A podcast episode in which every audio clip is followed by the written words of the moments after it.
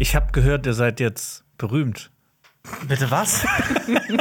Weiß ich ja nicht. Das ist eine sehr, sehr, sehr komische Aussage. Nee, aber äh, Xenia und ich haben was gemeinsam. Wir sind beide Juror und also Juror und Jurorin bei ähm, einem Filmfestival, einem dem größten studierenden Filmfestival Europas, wenn man das so uh. selbstbewusst mhm. sagen darf, ähm, Sehsüchte. Ähm, veranstaltet von der Filmuniversität Konrad Wolf in Potsdam-Babelsberg. Und ich war letzte Woche da, war sehr, sehr cool. Ich habe ja dafür in der letzten Zeit wirklich einige, viele Seiten Drehbuch gelesen und dann auch mit vier anderen Juroren und Jurorinnen einen, ein Gewinner-Drehbuch äh, gekürt. Und äh, ja, Filme sind so allgemein ein bisschen zu kurz gekommen in letzter Zeit bei mir. Und du bist ja bald auch Jurorin, mhm. nicht wahr? Genau, also ich bin im April dann Jurorin für die Kategorie Bester Pitch. Und da werden dann die sozusagen Ideen von, von morgen so vorgestellt. Also ich bin gespannt. Ich glaube, das ist so eine vielfältige Auswahl dann wahrscheinlich. Und die Personen stellen dann ihre Pitches selber vor. Und mhm. wir müssen dann entscheiden, welcher am vielversprechendsten ist sozusagen. Ja. So würde ich heute schon mal aufwärmen und dir immer wieder irgendwas pitchen. Ja, also eine, eine wenn Idee ihr eine pitchen. Serienidee habt, dann los geht's. Jonas, was für eine Serienidee hast du denn? Nee. Boah, das ist schlimm, ne? Jemand im Podcast, ja. während eine Kamera auf dich gerichtet ist, so auf den Spot zu. Ich hätte gerne mal eine Serie, die im ähm, Dreißigjährigen Krieg spielt. Ultra spannend. Hm, oh ja, ja, auf jeden Fall. Ich hatte mal die Idee, das war aber mehr so eine Kurzfilmidee von einem ähm, Mann, der im, also sagen wir einfach mal, in der Zeit des Dreißigjährigen Kriegs, im, äh, in einem Kerker hockt und sich ähm Tetris spielt. Was?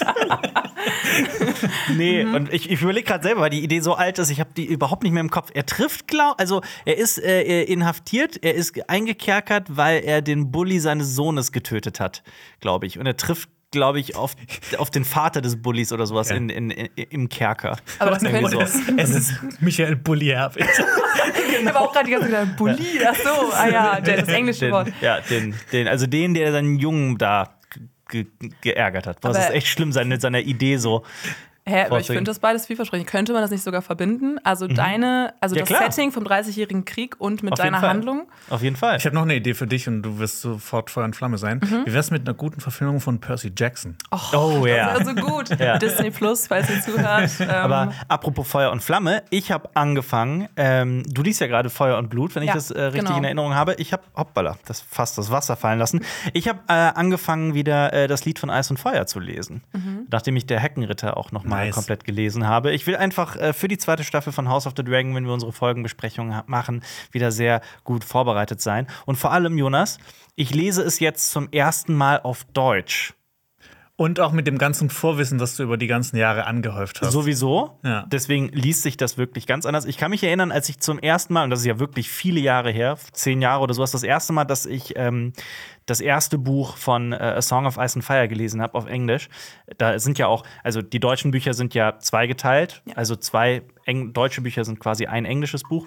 Ähm, und der erste Band, ich weiß noch, ich habe wirklich alle drei Seiten immer wieder auf die Karte zurückgeblättert. Mhm. Dann hinten ins Personenregister. Ah, wer war denn nochmal? Die Stammbäume, genau. Ja. Und so, ich kam gar nicht mehr klar, ne? Und äh, jetzt, wo ich es lese, weiß ich alles. Ich muss kein einziges Mal irgendwie blättern. Ah ja, natürlich, die Engen, natürlich, ist doch klar. Natürlich weiß ich, wo ne? äh, wo äh, Castle die Steine ist. Und du weißt auch, wie die Engen entstanden ist. Ja, natürlich. ähm, und dann kommt aber immer wieder mal so ein Name, bei dem ich mir dachte, ach ja, den gibt's ja auch noch. Den habe ich ja komplett vergessen. Das ist meine nächste Frage gewesen, ob du dann ja. noch alles weißt oder ob das da nee. Überraschungen ich für dich Ich war über ein, zwei Sachen doch so überrascht. Vor allem war ich auch überrascht, ähm, die äh, erste Liebesszene zwischen Daenerys und Khal Drogo, da war ich super, also das hatte ich überhaupt nicht mehr auf dem Zettel, wie liebevoll die in den Büchern ist. Ja. Also in der Serie ist es ja wirklich sehr rough und mhm. sehr schwer auch mit anzusehen, sehr hart mit anzusehen, äh, weil Khal Drogo ja seine neue Ehefrau da wirklich, ne, ähm, will ich gar nicht ins Detail gehen. Und in den Büchern ist es halt so eine super liebenswürdige, liebevolle Szene, würde ich mhm. mal sagen. Mhm, ja. Also. Ich glaube, was halt auch richtig Spaß macht, ist, wenn du die Bücher nochmal von Anfang liest. Und er hat schon, George R. R. Martin hat schon ganz früh immer so Hints gesetzt, ja, was ja, passieren ja, wird. Auf jeden Fall, ja. Du weißt schon so, ah ja, clever gemacht. Auf mhm. jeden George. Fall. Es lohnt ja. sich, das halt nochmal zu lesen. Ne? Unbedingt. Aber an ja. diese Szene kann ich mich auch sehr lebhaft erinnern noch, dass ich das, als ich das Buch angefangen habe, dass ich erst ein bisschen abgeschreckt war, mhm. weil man dann eben weiß, okay, die Figur ist so sehr jung mhm. und dann kommt es eben zu dieser Szene mit ja. Khal Drogo. Und auch deutlich jünger als in der Serie, das ja, muss man ja auch genau. kurz erwähnen. Genau, ich weiß nicht, wie alt alle ist der, zwölf oder so ist? Äh, Daenerys? Ja. Oh, ich habe das jetzt auch gar nicht mehr so im Kopf, aber sowas okay. um den Dreh. Ja, ja. Also das genaue Alter. So muss das dann auch für so einen für so einen Priester sein, wenn du die die Bibel zum sechsten Mal liest, so von Anfang an schon, oh, guck mal, so Genesis und so, oh, nice. Es werde Licht, Plot-Twist. Ja. Habt ihr mal versucht, also sie ist ungefähr dreizehn in den, in den Büchern, laut meiner ganz kurzen Google-Suche. Ähm, habt ihr das mal versucht, die Bibel, die Bibel von vorne nach hinten zu lesen? Ich habe ich hab das immer noch so in meinem Kopf gespeichert, ich muss das mal machen. Also ich habe es also ich ich hab's mal Hast versucht. Ich hab's, nein, ich habe es nicht äh, okay. durchgehalten, aber ich habe es mal mhm. versucht. Und im Alten Testament, also das war meine Erfahrung, mhm. stößt du halt so auf Seiten, wo dann steht, der, der Sohn von dem, die Tochter von dem, der Sohn von dem, der Sohn von dem, der Sohn von der, der Sohn von der, der Sohn von der, das ist so eine ganze Seite lang. Ist doch mhm. wie bei das Lied von Eis und Feuer, stimmt. Wenn ja. er in einem Festmahl ist und die Leute vorgestellt werden. Oder halt ja. Silmarillion oder so, ne? Ja. ja, ich muss sagen, ich habe, äh, glaube ich, mal, wir waren mal mit der Klasse in der Moschee und dann haben wir einen Koran bekommen und mhm. den habe ich mal versucht zu lesen mhm. und das war aber dann auch ne, eine erste deutsche, deutsche Übersetzung, Übersetzung. Ja. Die ist ja immer relativ frei ja. und das fand ich ganz spannend und dann habe ich im Zuge dessen auch versucht, die Bibel zu lesen, aber ich glaube, dadurch, dass man da dann schon einige Stellen kennt oder so einige Geschichten, ich meine, wenn man Kommunionsunterricht hatte, mhm. ähm, aber ich glaube, ganz sehr, sehr unwahrscheinlich. Ich frage mich, ob, ob man mehr Zeit braucht, die Bibel zu lesen oder alle lustigen Taschenbücher. Boah, das ist eine gute, das ist eine sehr gute Frage. Ich glaube, die lustigen Taschenbücher lesen sich halt besser runter. Wahrscheinlich. Ja, ich glaube auch. Ne? Das schon. Jetzt keine Religionskritik hier, aber äh, ich glaube auch. Ich hätte mehr Lust darauf, alle Taschenbücher, lustigen Taschenbücher zu lesen. Oder das wird so das neue Ding von den lustigen Taschenbüchern. Die machen die lustigen Bibeltaschenbücher. Ich weiß, es gibt ja auch Bibel-T V, ne? Also wie, wie wär's, ne? Pitch-Idee von so einer sehr, sehr coolen, so Avantgarde, weißt du, so ein bisschen wie Euphoria, mhm. aber halt dann ohne die ganzen Skandale und so, aber dann die Bibel zu verfilmen. Also ganz das, ehrlich. Das, ey, das gibt's quasi mit äh, dieser einen Serie. Die, äh, wie heißt denn das? The Passion? Nee, The Chosen. The Chosen. The Chosen, das wird gerade, die Serie wird hart gefeiert. Die hat über neun auf I M D B. Ah, krass. Ähm, und das ist eine relativ hochwertige Serie von Ähm, auf Netflix, die das Leben von Jesus durchleuchtet und ähm, gerade sehr, sehr gefeiert wird und angeblich recht hochwertig ist. Ich habe sie allerdings, ich habe noch keine einzige Folge gesehen. Ähm, Gut, kein origineller Pitch. Nein. Aber ja, das gut. angeblich gibt's. Ich glaube, das ist, ich glaube, das ist nicht so provokant wie äh, äh, Euphoria. Okay. Ähm, nicht so, nicht so viel mhm. nackte Haut und Drogen. Mhm. Aber äh, ich glaube, das ist schon so eine moderne Version vom, vom mhm, okay. Jesus-Stoff. Oder halt ja. die Passion, ne, auf R T L damals. Stimmt! Ich finde, von, von so Bibelgeschichten gibt es echt viele Verfilmungen und viele haben echt so immer so diesen, da haftet immer so was sehr Missionarisches an, habe ich das Gefühl. Also ja. das wirkt auch manchmal so sehr sektenhaft. Hast, Hast du, du mal so Zeichentricksachen gesehen, was Bibel angeht? Das wirkt manchmal wirklich wie so straight aus einer Sekte raus. Oh, ich habe nämlich, hab nämlich auch mal so Zeugs im, äh, im Religionsunterricht äh, in der neunten Klasse so eingeblendet und mein Rallye-Lehrer hat gesagt so, boah, was ist das hier für ein Sektenscheiß? Hat der Rallye-Lehrer gesagt. Ja. Ja, so die halt Geschichte so von Jonah habe ich. Hast du äh, Silence gesehen? Silence, den Film von Martin Scorsese, wo es ja auch um ja, ähm, ja, Missionare geht. Wie ist der? Der ist gut, aber der ist hart, der ist, der ist anstrengend. Lang auch, oder? Und es gibt auch gar keine Filmmusik. Oh, krass, ja. ja. Ich okay. finde, das ist immer. Manchmal funktioniert das, das gut, krass, ja. ne? Wie bei äh, Porträt einer Jungfrau in Flammen, da gibt es ja auch nur sozusagen diegetische ja. Musik. Diegetische Musik. Um jetzt hier mal einfach ja. fort. Äh, Oder Musik, die No in Country der, for Old Men. Musik, die ja, in der stimmt. Handlung stattfindet. Ja, die besten Filme ohne Musik, das wäre auch mal ein Special, ein interessantes ja. Special. Ja, total. Ja. Und äh, wo würde dieses Special laufen? Intro ab! Du hörst einen Podcast von Funk. Cinema Strikes Back. Hier geht's um Filme, Serien, Comics und was uns sonst noch so Wahnsinniges einfällt. Mit uns fünf. Jonas, Xenia, Alper, Lenny und Marius. Wir haben ein paar wunderbare Themen mitgebracht. Ein äh, absoluter Klassiker bekommt ein modernes Remake. zwanzig dreiundzwanzig wird das Jahr der Produktfilme. Was soll das denn heißen? Ein Popstar spielt eine legendäre Figur in einem Film. Droht ein neuer großer Hollywood-Streik. Ne? Und wenn die Zeit reicht, gibt es äh, natürlich noch die ähm, Kurznews. Cinema Strikes Red hat Xenia das mal genannt, da bin ich sehr gespannt drauf. Und äh, natürlich wie jede Woche die Filmstarts der Woche. Ähm, ja, kommen wir direkt zu dem, zu dem Klassiker mit dem Remake. Ich, ich sag's einfach, diese News. Robert Downey Junior produziert ein Remake zu Alfred Hitchcocks Klassiker Vertigo. Unfassbar. Ich finde, ja. das ist der beste Alfred Hitchcock-Film. Also für mich. Ich weiß nicht, wie es euch da geht. Nein, für mich ist es nicht der beste Hitchcock-Film. Aha, was denn? Where Window? Äh, vielleicht, ja, das Fenster zum Hof mag ich sehr. Ich glaube, Psycho ist mein hm. Lieblings-Hitchcock. Ich habe bei weitem nicht alle gesehen. Niemand auf diesem Planeten ja, hat alle Hitchcocks nee. gesehen. Na gut, es gibt bestimmt Leute, die Oder alle vielleicht gesehen. Jonas. Meiner wäre das Fenster zum Hof. Nee, ich bin nicht so der Hitchcock-Mensch.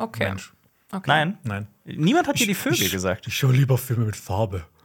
Er hat auch Filme mit Farbe gemacht. Ja. Vertigo ist ein Film mit Farbe. Er hat mehr Filme mit ohne Farbe als mit mit Farbe. Ja, das ist das wahrscheinlich. Das ist für viele wahr. abschreckend. Aber also, ja. wenn man Film studiert hat, dann wird es einem ja reingeprügelt in den ersten paar Semestern. Sicherlich, ja. Ähm, aber ich finde, Vertigo ist echt ein mega besonderer Film und ich kann mir das schlecht als Remake vorstellen. Ich weiß ja. nicht, ich bin bei sowas eh immer so kritisch, weil ich denke, was soll noch alles geremaked werden? So, ja. Wo kommen was, wir denn da hin? Ich finde, ich find, Vertigo ist so vielleicht einer der Filme von Hitchcock, die man am Mai, also die am Am, ähm, glaube ich, auch für Leute, die da überhaupt noch keine Berührungspunkte hatten, am ehesten zu gucken ist. Also okay. ich finde den so sehr äh, guckbar. Sollen wir kurz noch beschreiben, worum es geht in Vertigo? Oh ja, aber mach du das, ich kann das kaum. Gerne, kriege ich hin. Okay. Äh, es geht um einen Ex-Cop, der ähm, aufgrund eines Traumas an äh, Höhenangst leidet. Und er soll fortan eine Frau beschatten, die vom Geist ihrer verstorbenen Großmutter, Urgroßmutter, zu äh, besessen zu sein scheint. Die beiden lernen sich kennen und verlieben sich ineinander. Also er ver- verliebt sich wirklich unsterblich in sie, muss ihr dann aber dabei zusehen, wie sie von einem äh, so einem Glockenturm springt und verstirbt. Und er kann sie nicht retten aufgrund seiner Höhenangst. Also Höhenangst spielt eine ganz große Rolle in diesem Film. Dann aber trifft er, ich versuche das gerade vorsichtig ohne Spoiler zu formulieren, er trifft dann eine Frau, die genauso aussieht wie seine Ehemal, also seine verstorbene Geliebte, und erwittert eine große Verschwörung. So ungefähr ist die Handlung wow, von Vertigo. Ich bin beeindruckt, das würde ich zusammenfassen. Ist nicht der deutsche Untertitel auch äh, aus dem Reich der Toten? Ja, mhm. genau.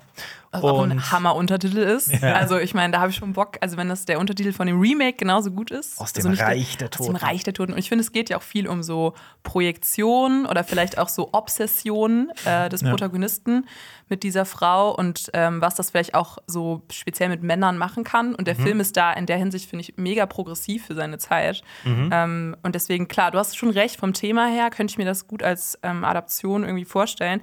Mhm. Und das Lustige ist ja, dass Robert Downey Junior, den wir als ähm, Iron Man kennen, den Film produziert. Auf jeden Fall. Oder als Doolittle nicht zu vergessen. ja. ja. ja. Wer kennt ihn ja. als Doolittle? Ich finde es halt, halt witzig, weil Vertigo kam seinerzeit im Kino nicht gut an. Weder in der Kritik noch äh, beim Publikum. Das war auch einer dieser vielen Filme, die dann erst wirklich über die Zeit äh, zum, also ihr wahres Potenzial irgendwie ähm, ne, ausschöpften. Und Hitchcock war damals sauer auf seinen Hauptdarsteller, auf James Stewart, obwohl er mit dem halt davor auch schon viele Male zusammengearbeitet hatte, weil er fand, und das ist halt auch so Classic Hitchcock, mhm. er fand, dass James Stewart einfach zu alt war und keine Leute mehr ins Kino gezogen hatten, denn ich nicht attraktiv genug war und sowas. Ja. Was, deshalb ist er sauer? Ja, deswegen, der hat danach mhm. mit James Stewart nie wieder zusammengearbeitet. Der war er hat ja dem die Schuld in die Schuhe geschoben. Hat er den nicht gecastet? Ja, natürlich. ja. ja. Also Alfred Hitchcock ist ja immer so ein bisschen voll eine so dieses, schwierige Persönlichkeit. Ja, und auch sehr so auf Massenpublikum so ja. ausgelegt. Ne? Also, also ich musste ja auch super selbstkritisch sein. Ich habe halt auch seit also viele, viele Jahre Stanley Kubrick vergöttert, weil ich auch noch immer die Liebe von äh, die Filme von Kubrick liebe.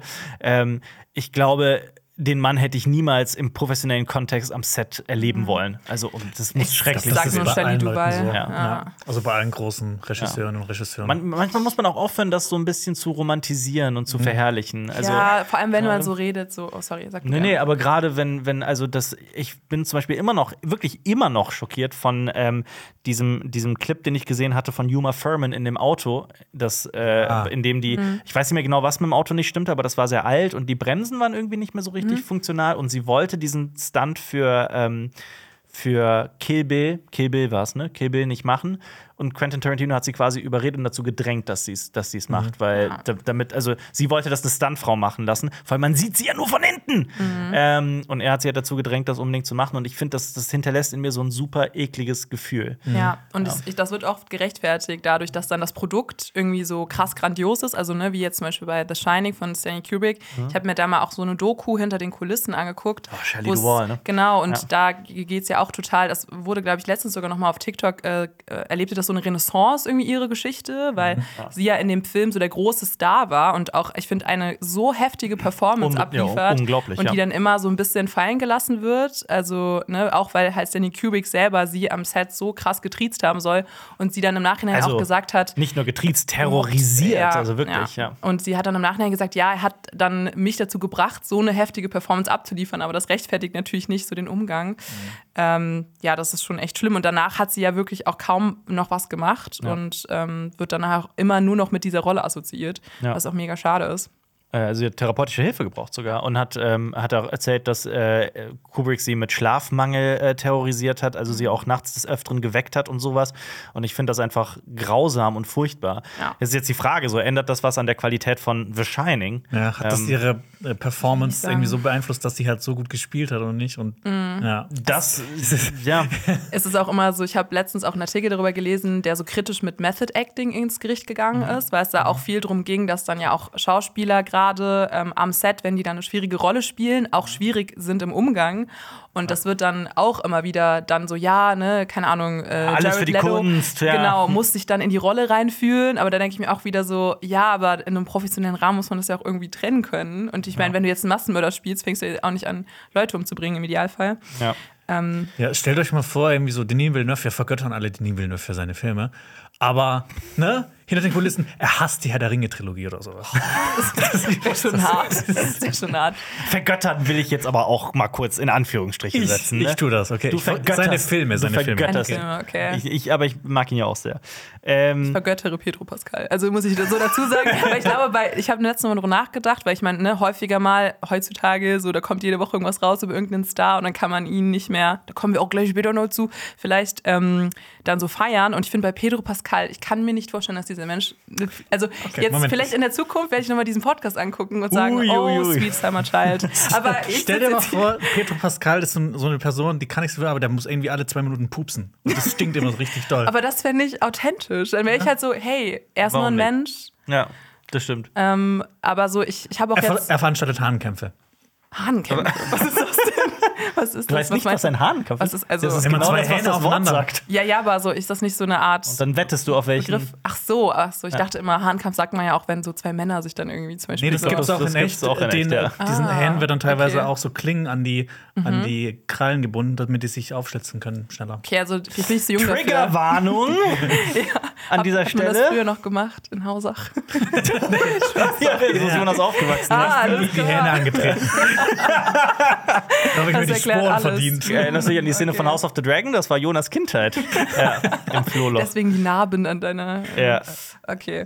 Ähm, deswegen diese alten Hände, genau, von Jonas. Ja. Die Bäckerhände. Aber ich habe alte Hände. Oh mein Gott, das ist ja krass. Ne, ich habe das schon Oha. mal gesagt. Jonas, Boah, du möchtest du das... Also wir haben ja auch diesen Podcast mit Video teilweise. Möchtest du das mal in die Kamera? Also, wir, haben das schon mal, möchte, wir haben schon mal ein Bild gepostet auf Instagram vor drei, vier Jahren oder so. Ja, ja. Unfassbar, das habe ich noch nie ähm, mir richtig vergegenwärtigt. Du musst mal Hand lesen lassen. Hast du dir hast du ja. schon mal überlegt, dir aus der Hand lesen zu lassen? Ich weiß nicht, entweder ist das extrem gut oder extrem schlecht. Ich sehe da acht Lebenslinien, ganz dann ehrlich. Dann kommt raus, dass Jonas Seele bereits dreitausend Jahre alt ist. Ja, ja, Jonas so. Die Hexenverbrennungen und, und äh, das Mittelalter durchlebt hat komplett. Ich habe Handkämpfe erfunden. Ja, genau. Oder du hast so voll die Multiversumshände, weißt ja. du? Also du hast halt diese unterschiedlichen so Linien, ja, die ja, in deiner... Multiversumshände? Ja, also ich weiß sau cool. Das ist mega cool. Ja. Jonas mit den Multiversumshänden. Ja. Ich habe mir mal aus der Hand lesen lassen, so aus Gag, als ich in New York war. Und das war auch total wild, weil das war wirklich so eine Frau, wo du dir so denkst, boah, die sieht klassisch aus wie so eine Handleserin. Also sie war blind mhm. und äh, kam aus Polen ja. und ähm, hat mir dann aus der Hand gelesen und mir gesagt, dass ich... Ähm, Äh, dass du Moderatorin bei Cinema Strikes Back wirst. Genau, das hat sie mir gesagt. Nee, das war vor vier Jahren oder so. Und dann hat sie hier auf meine Falte in der Hand geguckt und mir gesagt... Lass ob mich ich raten, sie hat was total Vages gesagt. Nein, sie hat was gesagt, wo ich schon sagte, okay, krass. Ja. Weil sie meinte, ob ich Zwillinge in der Familie habe. Und meine Brüder sind Zwillinge. Ah, und das krass. fand ich dann schon, äh, das fand ich schon heftig. Nicht schlecht. Das fand ich, ja. Das ist beeindruckend. Ich meine, die Chance und dann die Debatte habe ich seitdem mit jeder meiner, meines Freundeskreises immer geführt, wie wahrscheinlich ist das, dass ich Zwillinge habe. Also, ne, da naja, könnte also man jetzt drüber reden, weil irgendwie die, die, die, das ist ja, vielleicht ist sie Statistikerin. Ich glaube, der, ich glaub, der, ich glaub, der psychologische, psychologische Mechanismus dahinter, boah, das ist auch für mich Mechanismus? Endgegnerwort, psychologischer tschechischer Mechanismus, weil ich S C H C H-Schwierigkeiten habe. Tschechischer psychologischer Mechanismus. Ja, genau. Griechisch oder, ist oder Gicht. Aber das ist, ich glaube, der psychologische Mechanismus ist halt auch, wenn du dann vielleicht irgendwo in der entfernten Familie Zwillinge gehabt hättest. Oder ja. Ah ja, die, die Geschwister meiner Tante sind Zwillinge. Genau, ja. Voll. Und ich frage mich dann immer... Auch Zwillinge in der Familie. Hast du Zwillinge in der Familie? Nee, nein. Okay, weil wenn wir jetzt alle Zwillinge in der Familie gehabt hätten, dann wäre es natürlich wieder ähm, ja. die, der Beweis dafür, dass sie einfach nur geraten. Ich hat auch ja. wahrscheinlich nur geraten, aber... Ich meine, niemand erzählt immer die Geschichte von, ja, und dann hat sie was gesagt und dann hat es nicht gestimmt. Deswegen, ich finde das schon ja, genau. eine faszinierende genau. Profession. Mhm. Du musst auf jeden Fall gut Leute lesen können, ja. glaube ich. Ja. Ähm, Vertigo. Vertigo kennt man ja auch für den sogenannten Vertigo-Effekt. Also Vertigo heißt ja auf äh, Englisch Höhenangst. Und was dieser Film auch sehr bekannt gemacht hat, war der sogenannte Dolly-Zoom. Ja. Also das sollte man ja auch erwähnen, um halt die Höhenangst darzustellen. Das ist, wenn die Kamera entweder rein, also dumm gesprochen, ist es, wenn die Kamera reinzoomt oder rauszoomt und gleichzeitig aber in die andere Richtung fährt. Also wenn sie nach vorne bewegt wird oder nach hinten bewegt wird. Mit einem sogenannten Dolly zum Beispiel. Also wo die Kamera drauf sitzt, das Ding, das fährt. Ähm, übrigens hat Hitchcock das schon vorher in Filmen benutzt, diese Technik. Nur war die Technik nicht ausgereift genug. Erst in Vertigo war es zum ersten Mal wirklich so, dass man diesen Effekt klar erkannt hat und das, was mit einem gemacht hat, auch noch erzählerisch gut eingesetzt, ne, weil es hatte ja einen Sinn und einen Effekt.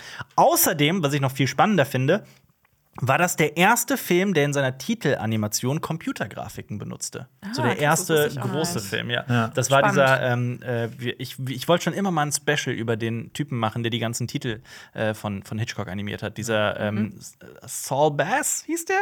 Sage ich ja. das richtig? Ja, ich glaube schon. Saul Bass. Und ja. die fallen ja auch äh, echt auf, weil sie so Total. vielfältig sind und so spannend. Und ich finde, das äh, ist zwischen mir und Lenny auch immer so ein Running Gag, dass ich sage, ich kann so einen Film, wenn die Title Credits, also der Font der Title Credits, mhm. wenn der gut ist, dann wird der Film gut. Und mhm. wenn die Title Credits so hm, mies mhm. sind, ist Papyrus Avatar.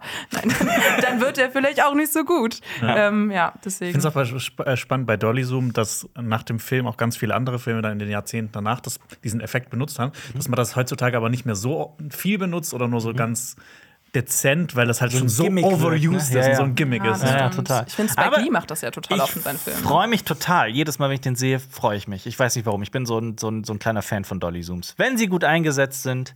Ja, vor allem, wenn man das wenn mal mit seiner Kamera so nachmacht, so, hey, das geht ja wirklich. Mhm. Das ist ja gar nicht so schwer. Das ist halt so ein cooler Effekt, ne? Ja. Ja. Was ich nur interessant finde, bei diesem Remake soll äh, der Peaky Blinders-Showrunner Steven Knight das äh, Drehbuch äh, beisteuern, was ich irgendwie spannend finde.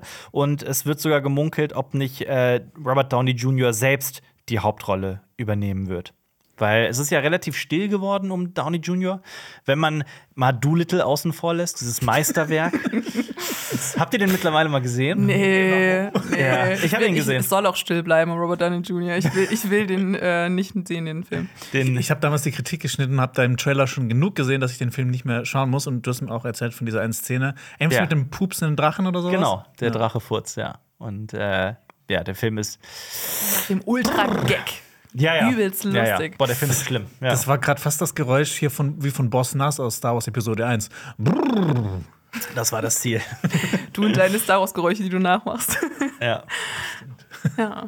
Ähm, ja, aber ich finde auch, der spielt ja jetzt auch in Oppenheimer mit, mhm. Robert Downey Junior Also es ist der nächste Film, äh, wo wir ihn sehen werden. Da spielt er ja äh, Louis Strauss. Mhm. Das ist so eine Art ähm, Gegenspieler zu Oppenheimer, der gegen die Atombombe war. Mhm. Also auf jeden Fall eine Sympathiefigur. Also ja. ich bin gespannt, ob ja. er den gut verkörpert. Vor allem Oppenheimer wird doch gespielt von Cillian Murphy. Genau. Und da hätten wir wieder den, den, den Bogen zu äh, Peaky Blinders.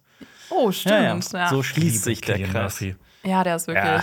Unfassbar. Mag ich auch sehr. Ich freue mich richtig auf ja. den Film auch. Ja. Das ist auch voll der Starcast, ne? Matt Damon, Florence Pugh, die spielen ja auch alle in Oppenheimer ja. mit. Mhm. Aber ich frage mal so, wann, was war so mit einer der letzten Klassiker? Ich meine, das Problem ist ja, wir haben mit Cinema Strikes Back einen Filmkanal, müssen die ganze Zeit über Neuerscheinungen und so weiter sprechen. Ich habe schon mal darüber geredet, dass ich so ein bisschen diese Zeiten vermisse, in denen ich so einen alten Film nach dem anderen geguckt habe. Äh, was waren so die letzten wirklich Klassiker, die ihr so gesehen habt? Uh, was äh, definiert Klassiker? Also ist das dann so ab den siebzigern? Sagen wir mal. Ich kenne Leute, die sagen, die sagen hier, ein Film von zweitausendsechs, ja, das ist alt. Ja, ja, ich weiß. Aber äh, ja. nee, sagen wir mal ab den, also nee, ist mir eigentlich egal. Also auch wenn es, also zehn, fünfzehn, zwanzig Jahre sollte der jetzt schon mindestens auf dem Buckel ja. haben, aber ich finde, da verbinde ich halt schon immer so diese, also Alfred Hitchcock mhm. oder so generell so John Ford oder sowas. Das mhm. finde, bin ich schon mit Klassiker. ähm, Filmen. Ich muss sagen, mein letzter war, glaube ich, Breakfast at Tiffany's. Mhm. Den habe ich äh, letztens nochmal gerewatcht. Ja. Und ja, bin immer noch der Meinung, dass der Film extrem schlecht gealtert ist. Ja. Ähm, aber generell Audrey Hepburn ähm, hat natürlich so eine sehr ikonische Rolle. Da gibt es auch Yellowfacing drin, ne? Ja, genau, ja. Yellowfacing. Und das ist, das stößt einem dann schon sehr auf. Aber tatsächlich ist meine Mitbewohnerin, mhm. sie guckt kaum Filme. Also jetzt so, sie ist jetzt nicht so ein Movie-Nerd, dass ich sagen würde, okay, sie ähm, ne, ja. hält sich irgendwie auf dem Laufenden, was so neu rauskam. Aber sie liebt eben diese alten Filme, weil sie ja, die schön. irgendwie früher immer mit vom ihrer Mutter...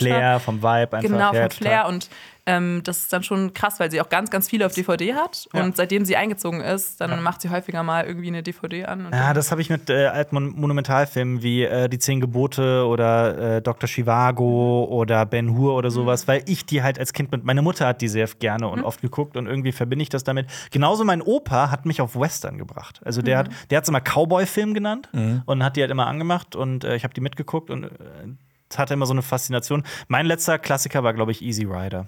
Aus den sechzigern. Ich, okay. ich gucke gerade bei, bei uns im Letterboxd, das ist alles zwanzig siebzehn Klassiker. Aufwärts, ne? Ey, richtig, ja, ja. richtig viel. Mhm. Das, das Älteste, was ich gesehen habe, war letztes Jahr im Juni The Vanishing, den du mir damals empfohlen hattest. Dieser ja. holländische Film. Oh, ja, ja.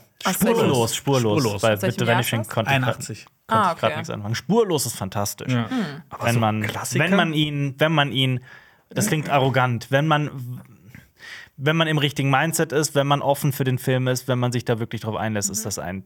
Ich fand den grandios. Äh, ich glaube, ihr habt ja schon mal von erzählt, aber ja, ja. könnt ihr es nochmal wiederholen? Das ist das. Äh, Spurlos, äh, da geht es um eine Entführung. Also, es geht um ein Paar, das einen Roadtrip macht nach. Äh, die wollen nach Holland, glaube ich, in den Urlaub. Ähm, und da wird sie entführt. Sie ah. sind an einer Raststätte, sie sagt, sie geht kurz auf die Toilette und kommt hm? nicht mehr zurück. Genau. Oh, okay. Und der Film hat so ein paar sehr, sehr, sehr intelligente Kniffe und ist teilweise, wenn man irgendwie ne, drauf, wenn man den wirklich aufmerksam guckt und da ein bisschen mitdenkt, dann hat der auch einige extrem clevere Parallelen, die er zieht, Ideen, die er hat und äh, ich kann den nur empfehlen. Cool. Der ist okay. wirklich cool. Der ist richtig, übrigens, richtig bedrückend. Der ist oh sehr bedrückend. Stanley Kubrick hat den Film dann vielleicht auch nicht. Stanley Kubrick hat den mal benannt als den gruseligsten Film, den er je gesehen habe. Okay. Weil er eben nicht mit diesen Horror-Klischees arbeitet. Der wirkt mhm. überhaupt nicht wie ein Horrorfilm. Der spielt aber die ganze Zeit tagsüber. Das ist immer im helllichten ah, also Tageslicht. Auch du siehst vielen Leuten. Na, okay. aber noch viel mehr. Du siehst, du siehst auch die ganze Zeit den Bösewicht, also den Typen, der es mhm. macht. Du weißt ganz genau, wer es macht. Der ist auch nicht irgendwie im Schatten oder sowas. Der wird auch nicht irgendwie als, als großes, unbesiegbares Wesen oder sowas äh, inszeniert, sondern das, was gru- so gruselig macht, ist halt so, das ist so eine Situation, die jederzeit passieren könnte in okay. der Realität. Ja. Und ähm, dieser Moment, wenn er wirklich dann auf sein, seine Freundin kommt halt nicht mhm. aus der Toilette zurück und er steht da, mhm. das ist, ich fand das so gruselig. Oh, das ja. klingt auch sehr spannend, weil mhm. wenn man dann sich nicht auf diese klassischen Horror-Tropes verlässt, sondern ja. vielleicht dann auch viel über so Atmosphäre, über so Musik oder sowas ja. geht, ne, um mhm. dann auch so eine Art so ein un- ungutes Gefühl zu erzeugen. Ja. Ähm, ja, das ist so Situationen, die man halt wirklich auch selber immer erleben kann. Ich meine, ja. wann hast du mal in einem Horrorhaus übernachtet? Tatsächlich, ja. nein. Ja. Aber ja, ich weiß nicht, wie genau mir, wie es euch da geht, aber ich finde auch, ähm, es gibt so diese zwei Horror- so Zweige, ne, das eine so Paranormale, was mich meistens auch kalt lässt, aber was ich so sehr entertaining finde, also jetzt so Conjuring oder The Nun oder sowas, wenn es gut gemacht ist. Ähm, und dann gibt es ja so diese, die dann auch wirklich auf so realen Ereignissen basieren, ne? Oder dann irgendwie auch was zugrunde haben, was jedem passieren könnte, wie jetzt so dieses ich verliere jemanden oder mhm. ähm, und dann irgendwas, was in der Mitte liegt, wie The Haunting of Hill House, was dann einem so ein bisschen offen lässt, ob das jetzt auch vielleicht ne, psychische Traumata sein können oder Geister, das finde ich halt am coolsten eigentlich. Ja. Mhm. Also. Ja. Ähm, was nicht so gruselig ist, sind Filme, die Produktfilm. Oh Gott, das ist die schlechteste Überleitung, die ich je also gemacht habe. Es kommt darauf an, wahrscheinlich, wie gruselig das Produkt ist. Ja. Ähm, genau, das Online-Magazin Slashfilm hat berichtet, es gibt jetzt einen Trendwechsel. Wir haben ja schon mal häufiger darüber geredet, dass wir gar keinen Bock mehr auf Biopics haben. Also Musik-Biopics, ja. Musik-Biopics, egal ob jetzt Elvis oder Blond, äh, also Marilyn Monroe. Das war ja kein richtiges Biopic. Ähm, Bohemian Rhapsody. Bohemian Rhapsody, was Rocket gab's Man. noch? Elton John, genau, ja. ja Elton Man. John, der Film. Elton John, der Rocketman. Genau, der Rocketman. ähm, und der, das Magazin hat jetzt berichtet, dass es jetzt einen Wechsel gibt, also so eine Trendanalyse von Biopics hin zu Filmen über Produkte und ihre Erfinder. Also es könnte auch wieder Biopic-ähnlich sein. Mhm. Ähm, aber schaut man sich jetzt so die Kinostarts dieses Jahres an, kann man die Aussage dann auf jeden Fall auch nachvollziehen. Also Air kommt jetzt demnächst raus. Über Air Jordans, ne, über die genau, Schuhe, ja. ja von Matt Da- also mit Matt Damon ist ja auch mit von der Partie. Und, und Ben Affleck, ne? Und Ben ja, Affleck, genau. Die teamen wieder zusammen ab. Ähm, nach Good Will Hunting, haha. Äh, Tetris, habt ihr auch schon mal im Podcast drüber geredet? Der kommt ja. heute, wenn der Podcast rauskommt, startet der auf Apple T V Plus. Und ich will den unbedingt sehen. Also ich ja. freue mich mhm. tierisch drauf. Auch, wo wir eben bei Rocketman waren, waren mit Taron Egerton. Ja. Äh, und also ich bin sehr begeistert vom Trailer. Ich bin total gespannt mhm. auf den Film. Ich fand der Klang auch total spannend. Ja. Und äh, Flaming Hot. Ja, jetzt fragt ihr euch vielleicht, was das ist. Das ist ein Film über die Erfindung der Cheeto-Chips. Das ist wirklich absurd. Das ist irre. Ja, aber aber wer weiß, was da die Geschichte ist. Aber nur äh, Flamin' Hot, ich finde, das klingt schon cool. Das ist ja. ein cooler Titel, ne? Ja. Ja, mögt ihr denn Cheeto-Chips? Ja. Äh, ja. In Maßen. In Maßen. Ja. mhm. ja. Was wird? Aber es gibt auch noch andere Chips. Äh, ja. Wie Chio ähm, und Pringles und Walker. Ich liebe Walker-Chips, sind meine Lieblingschips. Und Schokoladenchips. Das ist keine, ist keine Werbung. Wir hatten mal Trüffelchips. Trüffel, Trüffelchips und die ah, waren sau eklig. Ja, ja genau. Ich die waren ja, sauteuer. Die waren sauteuer. Ich finde auch, manchmal sollte man einfach nichts ausprobieren. So Rosmarinchips, habe ich ja mal erzählt, dass ja. das äh, jemand in meinem privaten Bereich mal als Snack mitgebracht hat und ich wirklich so war, ja. das kann ich nicht essen. Ich habe ich hab letztens mal wieder Gelee-Bananen gekauft, weil ich mir dachte, was? Die werden, also ich hasse die und die werden immer so von allen gehasst. Ich, vielleicht bin ich jetzt in einem Alter, wo ich das wieder mag. Und ich habe so eine gegessen und dachte, das ist ja voll geil. Und dann habe ich eine zweite gegessen und dachte mir, okay, gut, das, das war es jetzt auch schon wieder mit dem Experiment. Ja, ich finde so Gelee in so Gebäck sollte man einfach lassen. Also ja, ja. auch hier Jaffa Cakes. Oh, ich liebe das. Oh, Jonas, hör auf. Bah. Immer nee, so, so einen ganzen bah. Tray und dann ist nee. einem richtig oh, schlecht. Und dann hat man nee. was du willst dich absolut schlecht nee, fühlen, nee, oder? Nee, nee, nee. Mach ich das so. oh, nee, nee, kompletter nee. Feind von. Ja. Also nur die mit Orange, wenn dann irgendwie so, so Himbeerkacke musst du nicht oh, du machen. Oh, du ekelhafter meine Bastard. Meine Oma. Nee, jetzt wird's ja ausweiten. Oma macht aber einen richtig geilen Marmorkuchen. Ja. Und dann macht die auch so einzelne Jaffa Cakes rein. Was? Dass das so ein bisschen, bisschen fruchtiger ist. Oh Gott. Oh Gott, nee, sorry, nee, das ist komplett, oh das ist ja ich habe so eine Abneigung gegen so Keksen auf Kuchen oder sowas. Also ich finde ja, ja. früher war das auch Trend, so diese Bueno-Cakes oder sowas, mhm. wo ich auch immer denke, das sieht lecker aus, aber ist das geil, so acht Buenos ja. zu essen? Ja, ey, das ist nicht so Bueno. Kurzer Donut-Talk. Ja. Dieser Trend, dass man irgendwelche Süßigkeiten auf Donuts drauf macht, als Toppings. Das muss mhm. wirklich aufhören, weil dann kann ich mir auch die fucking Süßigkeiten kaufen. Und wir haben immer Probleme hier für, für einen voll Donuts richtig gute Donuts zu bekommen, weil diese ganzen blöden Ketten dann irgendwie Kinder-Schokoriegel-Kacke da drauf machen und dann schmeckt das einfach nur danach und mhm. das ist einfach nur so Zucker. Großer Appell an die Branche, back to the roots, ne? Ja. Also ich finde auch so Donuts sind schon süß genug irgendwie, ja. ne? Aber wo du ähm, jetzt noch mal die Frage Blackberry ist nämlich auch so ein Film, ja. der jetzt bald kommt. Auch so ein Produktfilm über Blackberries, die über Beeren. über schwarze über Beeren. Über Beeren-Jaffa-Cakes. Nee, äh, über diese Firma, die, ähm, ich glaube, die gibt's auch immer noch. Die machen Smartphones, kennt man ja. Das waren früher immer diese Smartphones mit der Tastatur. Heute ja. sind die, glaube ich, vor allem spezialisiert auf so sichere Smartphones und Sicherheit, Datensicherheit mhm. und sowas. Ähm, Langweilig. Waren aber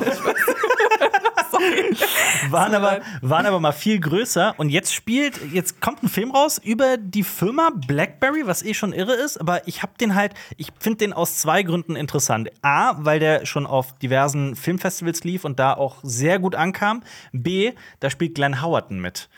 Nämlich Dennis aus It's Always Sunny in Philadelphia. Man kennt den auch aus Fargo, Fargo oder aus A P Bio, da kennt man den vielleicht auch.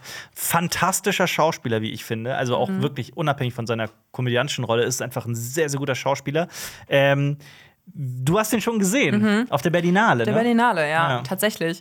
Und ich war ein bisschen enttäuscht. Also ich will mhm. jetzt gar nicht die Vorfreude äh, da, ähm, darüber nehmen, aber ich fand, das war so ein sehr, sehr klassischer Film. Also so, er hat sich halt eben so diesem Genre auch so ein bisschen, ja, Entstehung von ähm, so diesem, so eine Mischung aus The Big Short und ähm, so, finde ich, so Journalistenfilme, mhm. irgendwie so Investigativ-Journalistenfilme vom also Look. Spotlight oder genau, was, ja. so hey, das Spotlight. Klingt voll gut. Das klingt gut, aber ich fand, er hat halt so wenig Innovation irgendwie gehabt und okay. ähm, er war dann auch gar nicht so lustig, wie man vielleicht denkt, auch bei der Besetzung und auch vom Trailer her.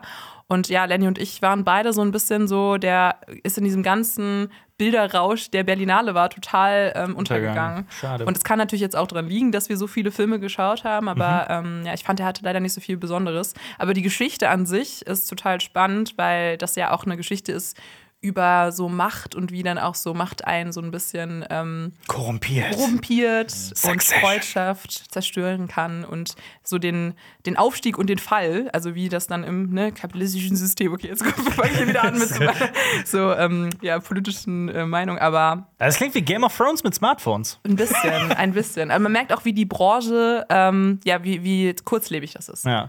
Glenn Howerton hat eine fucking Halbglatze da drin, eine echte. Oh. Nicht, allein deswegen. Keine Ballcap oder so, also keine Dings, keine Maske, sondern echt. Nee, ich hatte, ich hatte nie einen Blackberry. Hattet ihr einen Blackberry? Nee, das ist doch eher so ein, für so Geschäftsleute, oder? Ja, ja das, war der, das war auf jeden Fall das ja. Image. Ja, ja das stimmt. Man hatte früher einen Blackberry und ein iPhone, also ich nicht, ich war fünf oder so, aber ähm, so habe ich das ja. immer in so diesen ganzen Filmen, so Legally Blond ja. oder so, da hatten Leute immer einen Blackberry. Aber welchen Produktfilm wollt ihr sehen, frage ich mal in die Runde. Welches Produkt braucht einen Film? Jaffa Cakes. Jaffa Cakes, die Erfindung der, die Erfindung der unbeliebtesten Süßigkeit der Welt. Das finde ich gut. Oder so Erfrischungsstäbchen, das finde ich auch lustig. Also irgendwie sowas, was so niemand mag.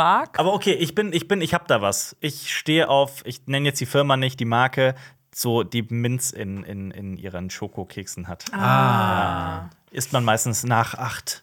Before nine. Genau. Stehe ich total drauf. Ich mag alles, was mit Minze ist, irgendwie. Oh, ja. Weiß ich ja nicht. Oder also was total Absurdes wie, wie sowas wie Eiswürfel-Trays. Mhm. Ich habe eine Zeit lang mal Eiswürfel gelutscht, einfach so. So im Sommer mache ich das manchmal, wenn mir warm ist. Ja, und das, ich meine, das wäre ja auch total die Lust, äh, lustig nicht, aber so eine interessante Parabel auf den Klimawandel oder so. Da könnte man ja jetzt heutzutage ne, über Eis und es gab ja dann auch so eine Eisknappheit. Nee, das müsste so eine ganz stumpfe Verfilmung Ach so, sein. Achso, das wäre das wär der Produktfilm über so Eiswürfel-Trays. Ja. Ja. Ah, okay. Einfach nur. My name is Robert Mac Ice Tray and I make Ice Trays. Ich, ich habe mir nämlich auch schon Gedanken über die Frage gemacht. Ich fände es äh, ähm, witzig über, ich meine, das ist jetzt auch wieder eine Markennennung, das tut mir leid, es gibt ja viele wunderbare Uhrenmarken wie Rolex, äh, Casio. Äh, wie heißt diese teure? Ich habe doch gestern das zum Video drüber gesehen. Äh, Aubergé, nee, nicht Aubergé. Patek. Ah, David Wellington. Äh, Philipp Patek. Patek. Patek. Nee, Obama Baché. Obama es, es gibt, es gibt Obama? Boah Gott, bin ich schlecht mit Uhren. Die kostet vierzigtausend. Oh, oh, wow. Okay, alles klar. Ich nee, aber, aber, aber ein Produktfilm über die Firma Casio, mhm. weil ja diese, diese Standard-Casios, die haben ja so komplizierte Namen, mhm. ähm, die wurde ja Die ist ja extrem beliebt unter äh, Leuten, die Bomben basteln und so. Und ich fände es sehr interessant, auch mal zu wissen, was so hinter den Kulissen mit einer Firma passiert, mhm. die halt erfährt, uns, mit unseren Uhren werden Bomben gebaut. Und zwar zuhauf. Mhm. Ähm, oh ja, das fände ich sau spannend. Und ich finde, ich find, die Firma kennt auch jeder, die Uhr kennt jeder. Da ist mhm. vielleicht auch irgendwie auch eine interessante Geschichte dahinter. Taschenrechner machen die. Ja. Ja. Ich fände es, glaube ich, auch spannend, vielleicht mal was zu verfilmen, was gescheitert ist. Also generell mhm. so eine Geschichte zu erzählen, irgendwie über so. Das Feierfestival. Ja, so Erfinder, die mhm. dann eine zündende Idee vermeintlich haben, aber dann scheitern. Also, weil. Mhm. Ne, und dann so ein bisschen das Potenzial, okay, was hätte denn werden können? Vielleicht hätte das auch uns. unsere Welt revolutioniert, wenn irgendwie die das, ne, keine Ahnung, das prominenteste Handy entwickelt hätten und irgendwie nicht Apple. Ja. Ähm, oder es gibt noch ganz viele andere Marken. Das ist einfach nur Markennennung jetzt gerade. Ja. Ähm, ja, das fand ich, glaube ich, spannend. Ähm, aber ich weiß auch nicht, was Hä? noch. Das ist noch ein Film über die Entstehung von C S B. Oh, ja. Strikes Back. Ja. Aber das dann so als Mockumentary. Mark Forster spielt Jonas Resse. Elias Mbarek spielt Alper Tofan. Oh, oh Gott. Jürgen Vogel spielt Marius Stolz. Nee, da müssen wir schon älter gehen. Ja? Das ist so richtig übertrieben alt. Ach so, so äh, Didi Hallervorden. Ja, genau. Didi Hallervorden. Ich halte mich da jetzt raus. Und dann wäre im, äh, im Sequel, wer spielt dann äh, Xenia und wer spielt Lenny? Das ist eine gute Frage. Dwayne Rock Johnson spielt Lenny. In einem deutschen Film vor allem. Ja. Äh, ich würde gerne von Florence Pugh gespielt werden oder sowas. Irgendwas Wir reden Nettes. Von deutschen Darstellern. Ach so, deutsche Darsteller. Nora Tschirner spielt oh, ja. wie die einzige deutsche Johnson. Schauspielerin. Ja, äh, ja und äh, Lenny wird natürlich gespielt von äh, Ähm, ja, das ist eine gute Frage. Hier, wie heißt der eine nochmal, der bei Gladiator eine Rolle hat? Ralf Möller! Ralf Möller. Matthias Schweighöfer spielt Lenny. Oh ja, ja, stimmt. So von den Haaren. Ja, ja, so doch, mit das Brille. Ja. Wir fragen mal, wie, wie ihm der Vergleich gefällt. Machen wir, machen wir. Oder Xenia wird gespielt von Lady Gaga. Oh. Ja. Das fände ich richtig cool. Ja, da sind nämlich erste Bilder zu erschienen, weil sie ja Harley Quinn in dem zweiten Joker-Teil, Joker-Teil spielen wird. Wie spricht man das aus? Folie à deux. Folie à deux. Ich hätte gesagt, das heißt, mit meinen begrenzten Französischkenntnissen heißt es Folie à deux. Ich habe gar keine Französischkenntnisse. Weil in Frankreich sagt man immer, den letzten Buchstaben spricht man nicht aus bei Wörtern, gefühlt. Ich aber dann, das jetzt dann wär's außer es ja, ist ein Akzent drauf. Aber dann wäre es ja, warum spricht man dann das A aus? Dann wäre es ja Folie deux. Ja, weil das nur ein, wenn ein Buchstabe ist, dann spricht man es aus, okay? Okay. Und ich meine, guck mal, da ist auch ein Akzent drauf. Ich habe gesagt, wenn ein Akzent drauf ist, spricht man es aus. Das okay. stimmt. Das, das ist äh, ja. Folie à deux. Folie à deux. Hätte ich jetzt so vorgelesen. Ja. Ja. Der kommt jetzt ähm, Ende zwanzig vierundzwanzig in die Kinos. Mhm. Und ähm, Folie à deux bedeutet übrigens so viel wie Wahnsinn zu zweit. Mhm. Also ist das nicht so eine Redewendung, so ein geflügeltes Wort, das man äh, öfter mal verwendet? Wahnsinn zu zweit. So, so, so, so tief bin ich nicht mehr im Ich auch nicht. Sprichwörter und ich, ähm, ich habe letztens auch, glaube ich, so ein Sprichwort die ganze Zeit falsch verwendet. Ja. Ich habe irgendwie gesagt, du hast viele ähm, Feuer, Kessel im Feuer statt Feuer im Eisen im Feuer. Äh, je parle français comme une vache espagnole. Ich kann, also oh ich Gott. kann kein Französisch und das klang schon nach, ich habe den schweren Akzent rausgehört. Aber ich habe äh, in letzter Zeit auf äh, ich komischerweise. Ich, ich, ich rede Französisch wie, ein, wie eine Kuh Spanisch. Ah, wow, okay. Sehr gut. Äh, ja, Folie à deux heißt äh, Geistesstörung, äh, also so eine, so eine, ähm, eine psychische Störung zu zweit quasi. Geistesstörung zu zweit. Das ja. passt ja, ja ein bisschen zu Joker, ne? Das ist, glaube ich, sehr krass, dass sie das in den oh, Titel gemacht haben. Also, ja, mein Gott, was für eine super Entscheidung als ja. Produktionsteam. Ja. Es ist nämlich ein erstes Bild von ihr in Kostüm auf, mhm. im Kostüm aufgetaucht. Und, ähm, möchtest du das Bild beschreiben? Wenn man sieht, Lady Gaga, sie trägt ein sehr rotes ähm, Lederjackett oder Ach, Lederjacke, mhm. würde ich jetzt mal sagen, und ein Wie nennt man das? So ein Clown-Oberteil, so ein Karo-Muster, oder? Aber halt so diagonal. Ja, genau. Es gibt da bestimmt einen Begriff für aus der ja. Modebranche, den mhm. wir jetzt alle nicht wissen. Ja, also sieht ja sehr, also sieht es nicht so komplett übertrieben aus wie Harley Quinn aus Suicide Squad oder so. Ja. Das ist von Margot Robbie. Sieht schon ein bisschen geerdeter, geerdeter aus, ein ja. bisschen realistischer. Also so halt wie, wie Joker, wie Joaquin Phoenix auch in dem Joker-Film war. Ja. Und äh, wie findet ihr das? Äh, prinzipiell bin ich da sehr offen für, weil es wirkt ja wie eine äh, organische Weiterentwicklung von, ähm, von dem ersten Joker. Ich muss halt sagen, ich bin jetzt nicht der größte Fan von der Schauspielerin Lady Gaga. Ach, wirklich? Hast ja, du A Star Is Born gesehen? Ja, habe ich gesehen. Ich habe sie auch gesehen in House of Gucci. Mhm. Ich habe sie auch House gesehen of Gucci. In House of American Gu- Horror Gucci. Story? Ich habe sie auch in der Hotelstaffel von American Horror Story gesehen. Und ich muss, und ich sage das jetzt, formuliere das ganz vorsichtig, ähm, ich halte sie für eine extremst, also so unfair talentierte Person. Ich, mich hat sie bisher als Schauspielerin noch nicht äh, überzeugen können. Okay, ist das bei dir ganz anders? Ja, also ich muss sagen, ich war sehr überrascht. Äh, seit A Star Is Born eigentlich bin ich schon der Überzeugung, dass sie Potenzial hat mhm. als Schauspielerin, einfach weil sie so ein krass ausdrucksstarkes Gesicht auch hat. Und wenn man sich andere Sänger oder Sängerinnen anguckt, die, die sich ans Schauspiel wagen, wie mhm. Harry Styles jetzt oder so zum Beispiel, erst ja. kürzlich, ähm, finde ich schon, dass sie zumindest immer eine salonfähige Performance abliefert und sogar noch darüber hinaus ähm, verdient auch Aufmerksamkeit dafür bekommt, wie, wie krass gut sie ist. Also ich weiß nicht, mhm. wie es dir da geht, Jonas, aber also ich freue mich immer, wenn sie Rollen kriegt. Klar ist das immer so die Frage von, wie viel ist da jetzt wirklich Talent oder wie viel rechnet man ihr dann so zu, weil sie eben eigentlich Sängerin ist. Also ich finde, das muss man immer, mhm. sie muss, man muss sie schon so bewerten wie jeden anderen Schauspieler auch. Mhm. Ähm, aber ich habe jetzt noch nie eine Performance mit ihr erlebt, außer vielleicht House of Gucci ein bisschen an ein paar Stellen, die ich ein bisschen overacted fand, aber ich habe die tatsächlich nur in A Star Is Born gesehen, da mhm. fand ich die großartig. Mhm. Bei American Horror Story hat sie auch mitgespielt, aber das, das ist einfach nicht meine Serie. Mhm. Und House of Gucci, äh, House of Gucci muss ich noch, muss ich noch nachholen. Mhm. Aber ja. das steht auch auf meiner Liste. Aber ich muss jetzt erstmal noch einen Klassiker angucken, bevor ich den gucken mhm. kann, dass ich wieder meine, meine Soll für dieses Jahr erfüllt habe. Ja. Was natürlich ein bisschen dagegen spricht, dass das geerdet ist, ist, dass dieser Film ein dreimal höheres Budget haben wird als der erste Joker-Teil und dass es ein Musical werden wird. Und ich weiß nicht, wie es euch geht. Ich bin echt kein großer Fan von Musicals. Also ich eigentlich auch nicht, aber ich meine, dass Todd Phillips, der, der, ne, der Mann hinter Joker, ähm, überhaupt diesen Mut hat zu sagen, wir machen aus dem zweiten Film einen, einen Musical-Film, das ist ja nicht die sichere Nummer. Und ich bin eh immer für mehr Mut in der, in der Filmbranche. Ähm, nicht mit Singen, bitte. Doch, ich, ich finde das voll spannend. Ich, ich finde es total spannend. Ich ja. habe mega Bock drauf. Also ich finde, einen Musical-Film, den ich auf jeden Fall sehr schätze, ist Sweeney Todd. Mhm. Da konnte ich das, da konnte ich das ausblenden oder was? Ja. Was ist mit La La Land? Er ja, spaltet, ja, er spaltet ja, ja, die Filmnation. Okay. Ja, ja. ja ich glaube, ne, ich glaube auch in meinem Kopf fühlt es sich auf jeden Fall nicht organisch an, dass mhm. es ein ähm, Musical ist. Aber ich bin voll offen dafür. Und ich glaube auch Lady Gaga ist dann halt voll die gute Besetzung, ja. weil That Woman Can Sing. Also ich bin halt voll gespannt und freue mich eigentlich auch drauf. Ja. Und vor allem, weil ich mir vorstellen kann, dass sie in der Kombo mit äh, Joaquin Phoenix übelst die spannende Dynamik ähm, haben wird. Welcher ja. Film braucht einen zweiten Teil, der ein Musical dann ist? Stellt euch mal Titanic zwei, das Musical. Stellt euch mal vor, Mad Max Fury Road, also The Wasteland, die Fortsetzung, hm. die hoffentlich bald irgendwann dieses Jahrzehnt noch rauskommt, äh, wird ein Musical-Film. So eine Rockoper. Das wäre crazy. Ich hätte Bock drauf. Ich gar nicht. Ja, kann ich verstehen. Das, ja, boah, das ist voll schwierig. Herr der Ringe vier. Das Hä? Also Hobbit, ich meine, wobei eigentlich Billy die Bücher Boyd sind, alles singt? Ey, die Bücher sind ja quasi Musical, die singen ja die ganze ja. Zeit da. Hobbits auf Abwägen. Ja.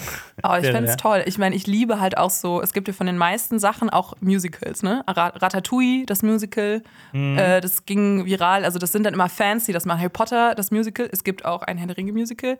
Ähm, und es gibt halt dann immer so Fans, die das dann schreiben. Und ich finde, das funktioniert halt meistens schon. Also mhm. klar, ich verstehe, dass das, das Genre viele abschreckt. Also muss man schon mögen, wenn ja. plötzlich Leute aus dem Nichts anfangen zu singen. Mhm. Ja. Ich weiß noch, ich werde das nie vergessen. Ich habe äh, ähm, Cyrano heißt der Film mit äh, mit oh Gott.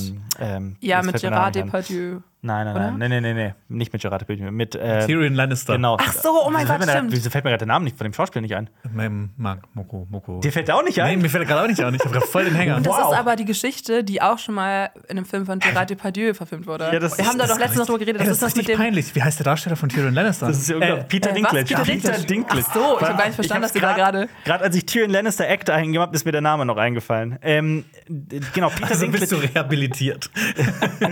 Peter Dinklage hat ähm, äh, diesen Film gemacht mit seiner Ehefrau, glaube ich, äh, Cyrano, was ein Musical war. Und ähm, ich, ich wusste nichts davon. Ich wusste nichts von diesem gesamten Film. Und äh, hab, bin auch einfach so, ne, ohne was über den. Das Einzige, was ich über den Film wusste, ist ein historischer Stoff. Peter Dinklage spielt mit.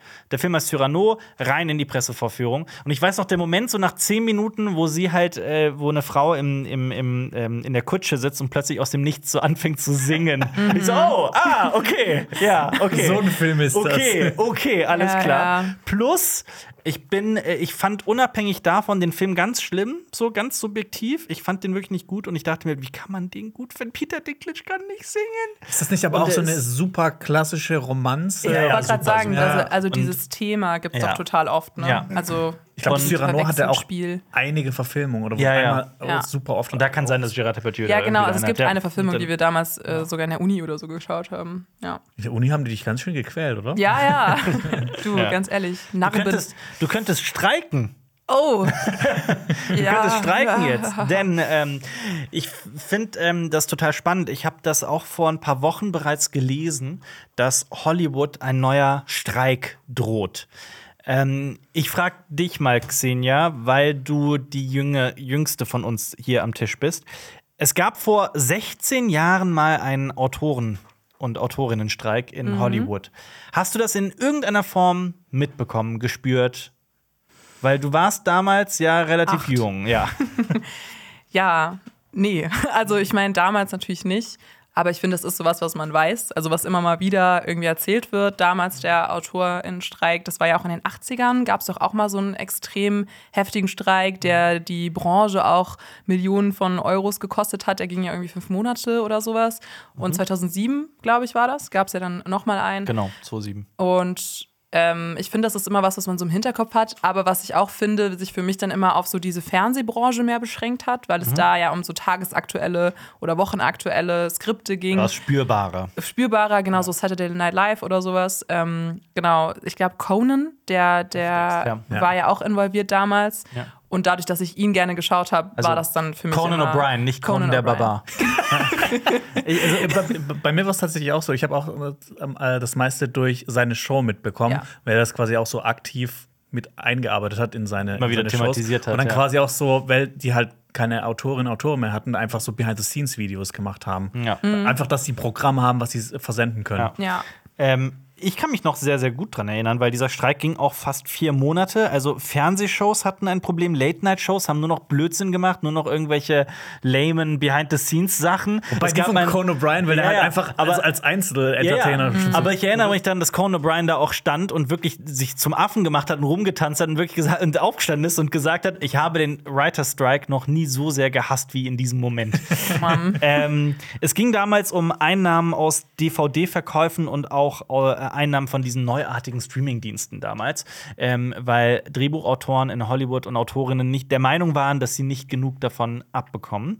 Ähm, und jetzt scheint, dass ein neuer Autorenstreik vor der Tür stehen könnte. Es gibt, wenn man das ein bisschen vereinfacht, ich würde den jetzt gerne mal erklären kurz, ähm, zwei Fronten. Es gibt zum einen die, die Autorengewerkschaften und es gibt auf der anderen Seite die äh, Alliance of Motion Picture and Television Producers. Das ist so eine Allianz der neun größten Hollywood-Studios und so. Da zählt, glaube ich, auch, äh, also da zählt sowas wie Disney dazu, Warner Bros. Und so weiter. Und die Autoren und Autorinnen fordern mehr Geld von den Studios.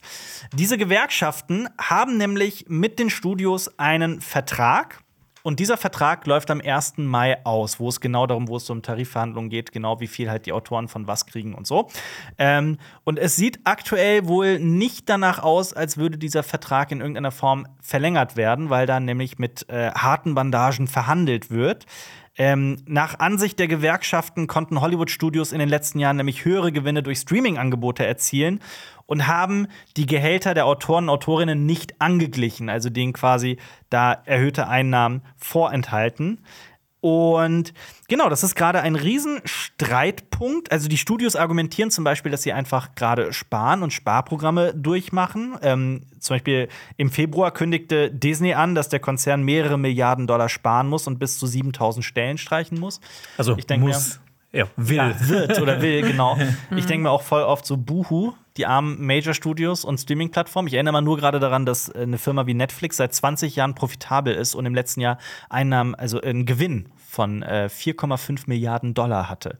Ich überlege gerade, ob es äh, Umsatz oder Gewinn war, aber es war ziemlich sicher Gewinn, es war Profit. Und über Englisch. Disney ja. braucht man ja gar nicht reden. Also alleine, ja. wenn man sich die ganz großen ähm, ne, irgendwie Franchises anguckt, die bei Disney ansässig sind, ja. ähm, kann ich mir nicht vorstellen, dass sie da am Hungertuch nagen. Ja.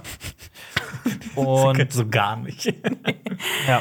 Auf jeden Fall ähm, sagen die Autoren auch, dass, dass sie, was auch noch so ein strukturelles Problem ist, die Zahl der, gerade im Fernsehen, gerade bei den Serien, wir sind ja gerade in so einem, äh, in so einem, in so einer goldenen Zeit der Fernsehserien, ähm, sie gehen ja schon fast langsam ra- raus, aber dass die Zahl der Folgen pro Staffel halt immer weiter sinken, aber mehr von diesen einzelnen Folgen verlangt wird, sie aber trotzdem halt pro Folge bezahlt werden, dadurch weniger bekommen, obwohl sie eigentlich dieselbe Menge an Arbeit leisten. Also da ist bei vielen Autoren und Autorinnen so super viel Unzufriedenheit. Und ja, es droht ein weiterer Streik. Und man muss dazu sagen, also viele denken sich jetzt sicher, ja, dann sollen sie halt streiken, so, was stört mich das? Nee, man muss sich mal wirklich vorstellen, in Hollywood wird nicht mehr geschrieben. Das heißt, Filme werden gecancelt, weniger Kinofilme erscheinen, äh, Serien, Staffeln werden ein, also entweder bis in die Ewigkeit irgendwie nach hinten geschoben oder die werden komplett gecancelt. Also es gibt viele, auch sehr erfolgreiche Serien von zweitausendsieben, die damals einfach gecancelt wurden, weil, weil nicht weitergeschrieben wurde. Ja. Mhm. Ich meine, das werden wir dann auch, wenn das jetzt zu einem Streik kommt, mhm. werden wir dann halt auch erst später mitbekommen, also die ja, meisten mit- von uns, weil ich meine, ja. man braucht ja immer so ein bisschen Vorproduktionszeit, bis das ganze Zeug kommt und dann so in ein, zwei Jahren kann es dann sein, dass halt weniger Sachen kommen. Ja. Und auch vor Ort sind ja andere ähm, Arbeitsplätze auch nochmal daran gekoppelt. Also ne, jetzt ob irgendwie ein Caterer oder sowas ans, am Set kommt oder so ein ja, ja. Fahrer äh, und Fahrerin und sowas. Gärtner, Maskenbildner und so weiter und so fort, ja. Ja, und ich glaube, dass dadurch, dass ja Film immer so ein Gemeinschaftsprojekt ist, wird dann ja schon vieles lahmgelegt, ne? Und das ja. kann halt dann total viel, äh, viele Auswirkungen haben. Auf der anderen Seite kann ich ja natürlich auch die Forderungen dann verstehen und total, irgendwo ja. sind ja Streiks dann immer in der Hinsicht gerechtfertigt, dass man dafür einstehen muss, irgendwie was dann deine Arbeitsbedingungen sind und auch mehr zu verlangen, kann ich mir jetzt, ne, wie du das jetzt eben geschildert hast, auf jeden Fall nachvollziehen, weil man muss ja auch die, die Bezahlung an die neuen Sehgewohnheiten oder auch so Strukturen von Serien oder sowas, mhm. dann musst du ja auch anpassen, dran ja. genau anpassen, ja. also dass ne, du dann irgendwie nicht zu, zu wenig kriegst. Oder ähm, generell auch an die Inflation. Ja, auch. auch. Die Plus, Gurke kostet drei Euro. Plus, äh, die Pandemie ist noch gar nicht so lange her. Ne? Also es war ja war eh schon eine schwierige Zeit für viele Autoren und Autorinnen. Ähm, ja, also ich finde, Streiken sollte einfach immer ein Grundrecht sein. Ähm, natürlich sollte es oft das letzte Mittel sein, aber es ist meiner Meinung nach ein absolut probates Mittel. Ich kann das bei vielen Autoren und Autorinnen auch sehr gut verstehen, weil viele denken, wenn sie an Drehbuchautoren und Autorinnen denken, denken sie meistens so sofort an Leute wie einen Aaron Sorkin oder einen Quentin Tarantino, Charlie Kaufman, die halt auf jeden Fall genug, ich sag's wie es ist, Geld haben. Also die müssen ja nie wieder arbeiten, theoretisch. Das sind ja die Superstars unter den Autoren und Autorinnen, aber es gibt halt noch diese, diese breite Masse an Autoren und Autoren, die halt im, im Daily Business leben und äh, nicht diese, diese Unmengen verdienen.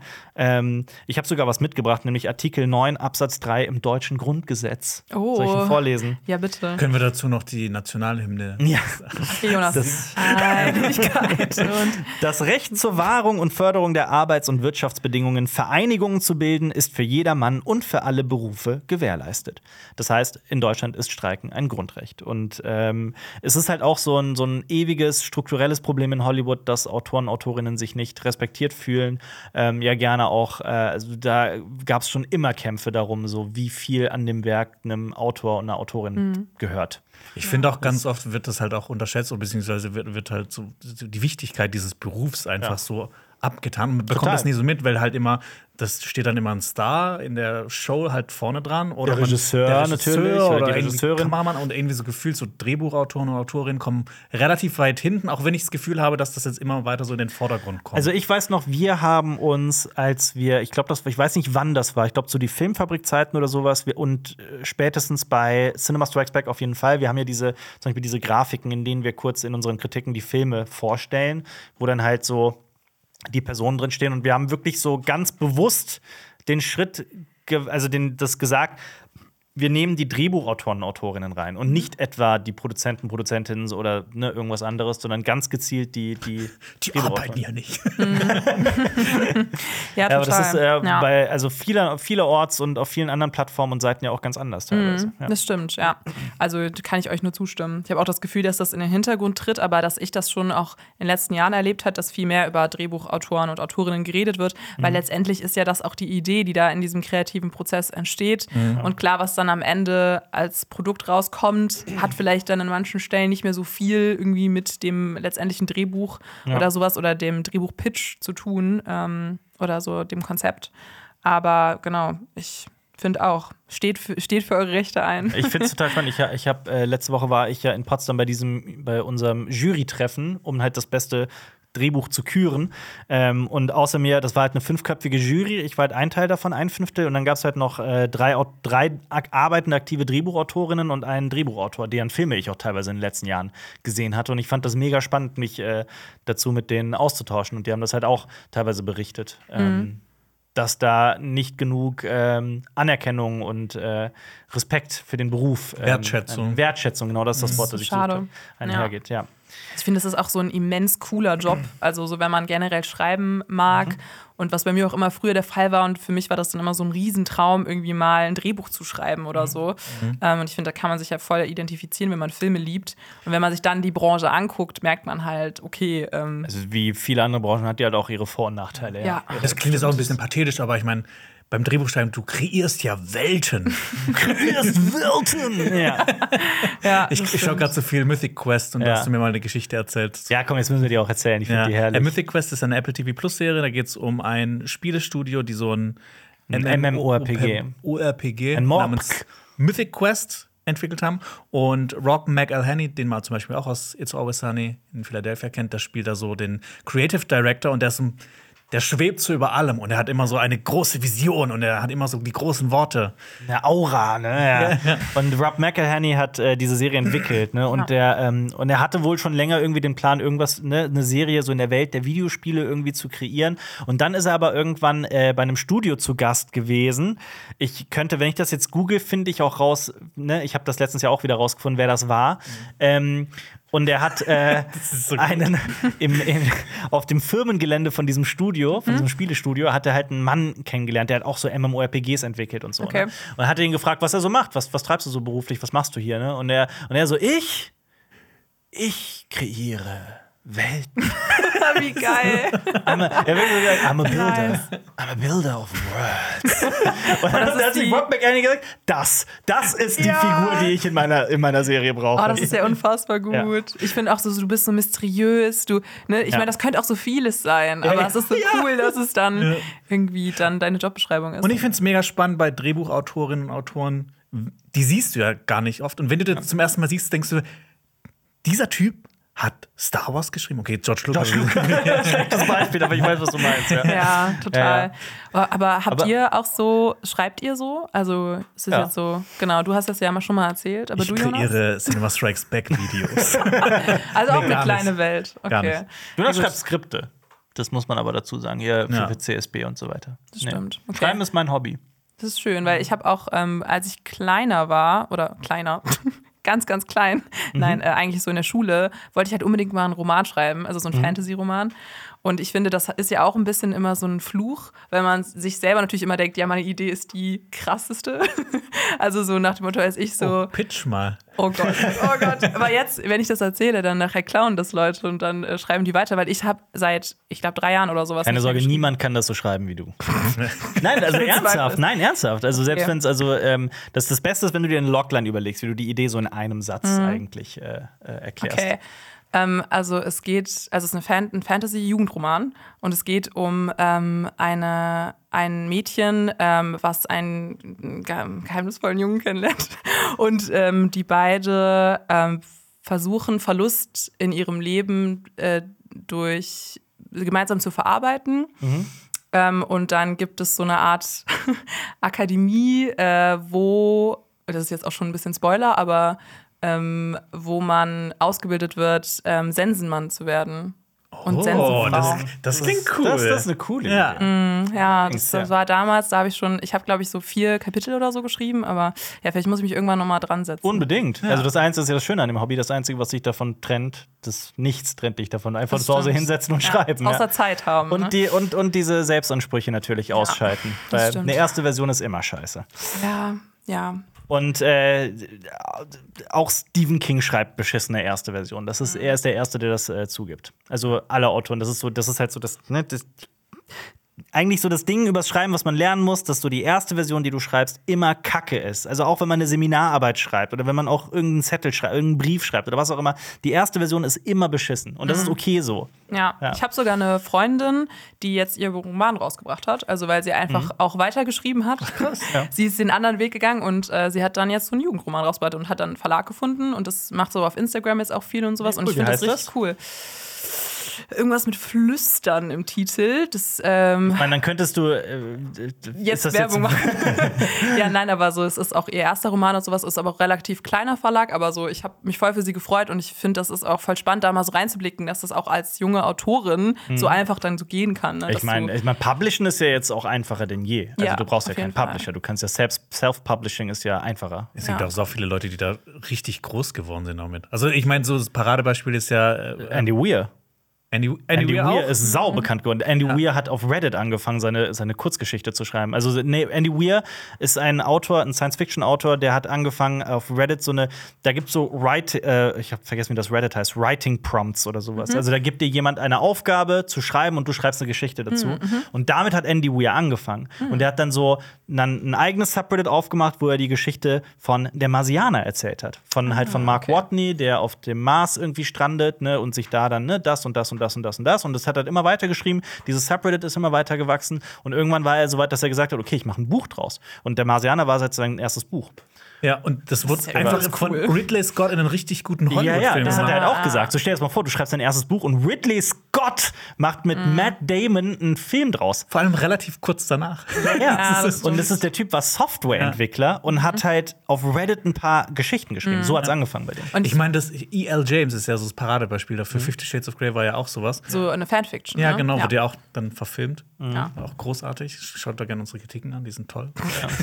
Oder auch, was ich vor kurzem gelesen habe von äh, Yu Howie, äh, die Silo-Trilogie, da habe ich schon ein paar Mal drüber gesprochen, die jetzt auf mhm. Apple T V Plus mit ja. Rebecca Ferguson als Hauptrolle eine, eine Serie Der bekommen. Der Trailer ja. sieht so geil aus. Ja, ja. Schon gesehen. Ja. Und das war halt auch so eine über so Amazon Self-Publishing. Ja, ja. Ich finde halt total viel passiert ja im Internet und generell auch, glaube ich, so ne, deine erste Idee kann ja auch inspiriert sein von einem Werk. Also Fanfiction ist ja total oft dann auch irgendwie so Tropes oder sowas, die du dir aus anderen Werken greifst und dann das weiterentwickelst. Und ich finde auch, das hat mir auch irgendwer mal gesagt oder irgendein in einem Video so für junge Schreiber, Schreiberlinge, äh, dass man auch sich trauen soll, vielleicht sowas Klischeehaftes oder sowas zu verwenden. Unsere ja. Rezepte können einem ja auch helfen, dann was Innovatives und was Neues zu kreieren. Man kann sich de- äh, dem ja zunutze machen. Und ich glaube, die erste Idee muss jetzt nicht direkt weltbewegend klingen. So. Ja. Ähm, ja. Wie heißt das Buch von deiner Freundin?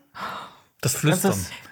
Ich kann es noch nachgucken. Das Flüstern. Das ich Flüstern, kann mich noch, an, ich kann mich noch an, eine, an eine Kurzfilmidee erinnern, die auch, ähm, ich war bei dem, ich glaube, das war beim Fantasy Filmfest, dem Filmfestival, äh, hab ich, hat auch, ich glaube, der Kurzfilm hat auch den Preis gewonnen, ne, bester, da werden ja so zehn Kurzfilme gezeigt. Mhm. Und, und dann, dann dürfen gewinnt, alle Leute abstimmen. Abstimmen und dann gewinnt einer und der hat auch gewonnen. Die Idee war einfach schon so brillant, die war so genial. Es war so eine Idee, bei der du denkst, das, ne, das ist es. So, das schreibt sie auch irgendwie von allein, obwohl es sich nie von alleine schreibt. Mhm. Ähm, das war, äh, da hatten eine Frau, wie war das nochmal? Eine Frau, die einsam ist, die sehr einsam ist, hat ähm, angefangen, so aus Langeweile ein Ouija-Board zu benutzen. Ja. Äh, Ouija-Board ist klar, ne, wo man mit Geistern spricht und Toten und so weiter. Tausend Filme schon gesehen. Und dann gibt's in der, dann gibt's diese zweite Ebene von diesem Typen, im, der so aussieht wie so ein klassischer, wie so das Klischee eines Buchhalters, so in einem Anzug, mit einem Hemd, ne, nicht Anzug, aber so ein, einfach so ein Hemd, eine Krawatte und der gelangweilt in so einem Büro sitzt und dann halt Leuten das Ouija-Board beantwortet. Also das ist so sein Job im Totenreich, ne, dass er Ouija-Boards beantwortet. Ja. Und der hat halt auch so eine Schicht von acht bis siebzehn Uhr, ne, oder ah, so. Okay, geil. Und äh, die beiden fangen an, miteinander zu kommunizieren und verlieben sich ineinander. Oh, das ist gut. Oh, und ist es geht gut. sogar noch weiter. Also anfangs fängt das halt wirklich an, so Ouija-Board Klischee, klassisch, ne? Ja. Wer bist du? Wie heißt du? Wo bist du? Und so weiter. Und irgendwann, ne, sieht man sie so mit einem, so nach Wochen, ne, sieht man so mit einem Weinglas, ne, so, sup. Also wie so, wie so ein WhatsApp-Chat, ne? Ja. Und äh, dann versuchen die sich halt zu treffen. Das ist ja cool. Das ist so eine geniale Idee und der Film ist halt auch noch so großartig gemacht. Ich werde niemals rausfinden, wie der hieß. Ich hab's nicht rausgefunden. Du hast nicht rausgefunden. Es tut mir leid, ich habe kein Internet gerade. Oh, ähm, deine Freundin wird dich verteufeln. Ich weiß, es tut mir so leid. Ähm, das aber Flüstern. Ja, also ich, ich, vielleicht trage ich es nach und dann können wir es unten einblenden. Ja. Na gut. Ähm, Xenia, möchtest du erklären, was du mit Cinema Strikes Red vorbereitet hast, was du damit meinst? Ja, also wir kennen ja alle ähm, das Format. Also wenn es um Promis geht, um den roten Teppich, um den roten Red-Teppich, nicht wie dieses Jahr bei den Oscars, Champagnerfarben, ich weiß auch nicht, was da los war. Ähm, da geht es eben um die Stars und Sternchen und was da so alles äh, passiert ist. Und ich habe mir mal so zur Aufgabe gemacht, euch zu informieren, weil man ist ja viel in den sozialen Medien unterwegs und was da alles so passiert ist und mhm. was vielleicht Leute auch über ihre Vergangenheit erzählt haben. Und ich habe drei News, Kurznews vorbereitet und zwei davon sind ein bisschen ernster und der erste Fakt ist eigentlich ein bisschen sanfter Einstieg. Mhm. Ähm, ihr kennt ja Ben Affleck und Matt Damon, wir haben häufiger schon über die beiden geredet, auch heute. Äh, heute schon über sie geredet. Heute schon über die beiden geredet und die sind ja la- jahrelange Freunde. Äh, die haben sich auch mal eine Wohnung geteilt, als sie Good Will Hunting geschrieben haben und mhm. sowas. Ja, ihr Durchbruch. Was war ihr Durchbruch, genau. Und ähm, das ist so total die süße Bromance. Die haben sich eine Durchbruchbude geteilt. Oh. oh. Bist du Autor? Ja. ja, und äh, die beiden haben jetzt erzählt, dass sie sich lange ein Bankkonto geteilt haben. Was ich, das ist geil. Das ist so crazy. Ja, und das hat er eben auch verraten in einem Podcast. Und eben um sich auch so zahlreiche Castings und so weiter, ähm, Anreise, Verpflegung so teilen zu können. Ach, schön. Und äh, Matt Damon hat gesagt, solange einer von uns Geld hatte, wussten wir, dass es für uns beide irgendwie weitergehen wird. Und ich finde, das ist so eine schöne, ne, nochmal Nachricht an alle da draußen. So, das kann, man kann es schaffen, äh, wenn man sich kollektiv ein Bankkonto teilt. Ja. Das wäre ja auch mal eine Idee für uns. Spaß. ähm, ja, naja. Fakt Nummer eins. Hat eigentlich jemals jemand den, das, den Witz gebracht mit Matt Damon Targa- Targaryen? Ist das irgendwie jemals... Alpe, wir haben den in den Folgengesprächen so, gebracht. Okay, dann vergiss es. Matt Damon, Taga.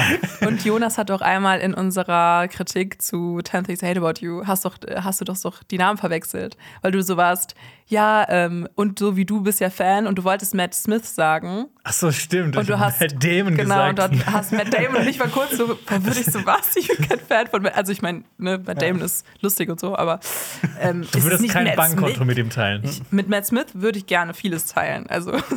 Ich würde auch gerne mit Matt Smith ein Bankkonto teilen. Halt. Ja, das wäre schön, ja. Offizielle Anfrage. Naja, also der zweite Fakt, ähm, ich weiß nicht, das hat, haben die meisten vielleicht schon mitbekommen. Mhm.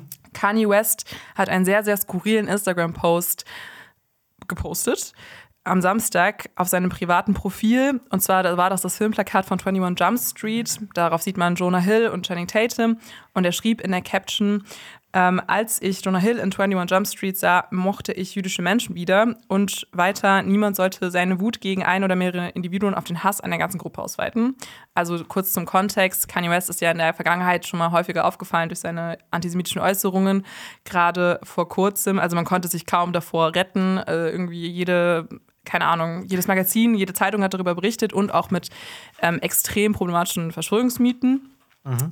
Äh, genau, West hat ja auch eine diagnostizierte psychische Erkrankung, ähm, aber das, das muss man vielleicht dazu sagen, aber äh, nichtsdestotrotz, ähm, genau, ist das jetzt total skurril, dass er dadurch das jetzt so richtig stellt, beziehungsweise man hat auch das Gefühl, es ist so was Manisches. Ich habe lustigerweise, wir haben für unseren Post mit einem, äh, wir haben das ja auf Social Media gepostet und wir haben dafür mit einem Psychotherapeuten gesprochen, ähm, dem Psychotherapeuten unseres Vertrauens. Ähm, es ist ja eine bipolare Störung und auch er hat das gesagt, was viele Experten und Expertinnen gerade sagen, dass eine bipolare Störung nicht unbedingt eine Begründung für solche antisemitischen Aussagen sein sollte, sein kann, sein darf. Ähm, genau. Es ist einfach trotzdem eine so abstruse Geschichte, dass einundzwanzig Jump Street mit John, nur weil Jonah Hill halt selber auch Jude ist, dass es der Film halt ausgereicht hat, um dieses, um diese gesamte Ideologie, dieses verquere Weltbild ins Gegenteil umzukehren. Mhm. Es ist irre. Das es ist eine absolut irre Geschichte, so an und für sich. Deswegen hat die sich halt auch wie so ein Lauffeuer verbreitet und mhm. ja. Ich finde, Kanye West war ja noch nie dafür bekannt, irgendwie normale, so normale Sachen zu, in Anführungsstrichen normale Sachen. Mhm. Also ich, ich, musste, ich musste auch so ein bisschen ähm, so den Kopf, Kopf schütteln, weil wir sprechen auf Cinema Strikes Back immer über die, über die Kraft der Filme, über das, was Filme irgendwie schaffen können, erreichen können. Aber dass einundzwanzig Jump Street Antisemitismus bekehrt, ist schon äh, wild. Das hatte ich nicht auf meiner Bingo-Karte. Ich, ich stelle mir auch so vor, wie Jonah Hill so zu Hause sitzt und so sagt: Bitte zieh mich da nicht mit rein. Also so nach dem Motto, ne? Ja. Natürlich auch, äh, weil das ja so random ist, das kann ja. sich irgendwie keiner ausdenken. Ja, das ist so, die, so die Simulation ist irgendwie schiefgelaufen. Wir sind ja. in der komischsten, äh, wo wir eben beim Multiversum waren, in der komischsten Dimension. Ja, ja. wir haben Aber alle ein bisschen South Park, habt ihr die South Park-Folge mit, mit oder über Kanye West mal gesehen? Mit Fischsticks. Ja, mit Natürlich, Fischsticks. Klar. Die haben das perfekt genäht. ja, ja. Das stimmt. Ja. So wie diese Simpsons-Folgen, die immer so prophezeien, was passiert. Ja, mhm.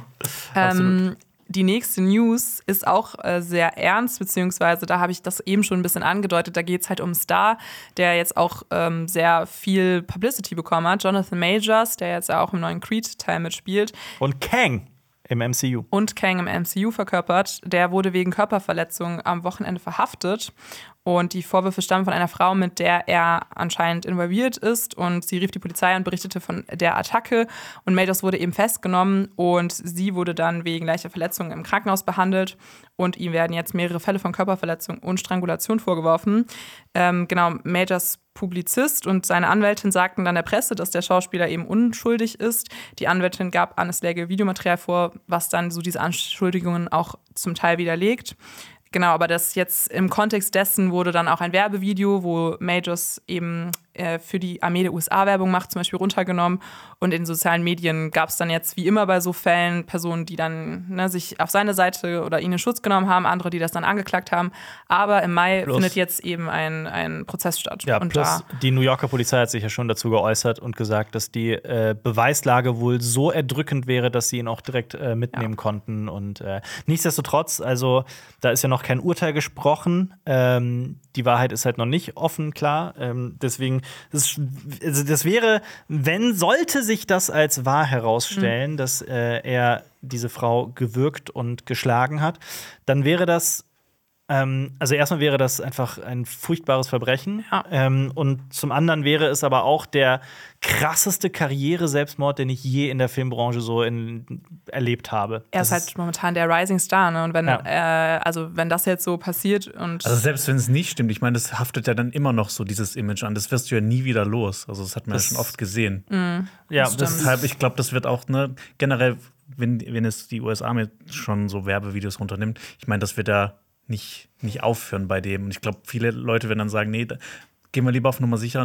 Ja, es kommt drauf an, ich weiß nicht, ja. ob man, ich glaube schon, dass man sich daraus auch, äh, also wenn sich das wirklich als, als Falschmeldung herausstellen sollte, dann glaube ich schon, dass es auch, äh, auch wieder äh, weitergehen kann. Aber also es, es, ich könnte mir gut vorstellen, dass sich zum Beispiel das M C U von ihm distanziert. Das wollte ich gerade sagen. Das gerade so eine Firma wie Disney. Ja, klar, ja. absolut. Ja, wie, wie macht man das dann, wenn du da auch so jahrelange Verträge unterschrieben hast? Also gerade jetzt, wenn ja. er so eine Figur verkörpert, also ich glaube, so eine Neubesetzung von so einer essentiellen Figur, die ja die ganze Phase viel über eigentlich noch präsent sein wird.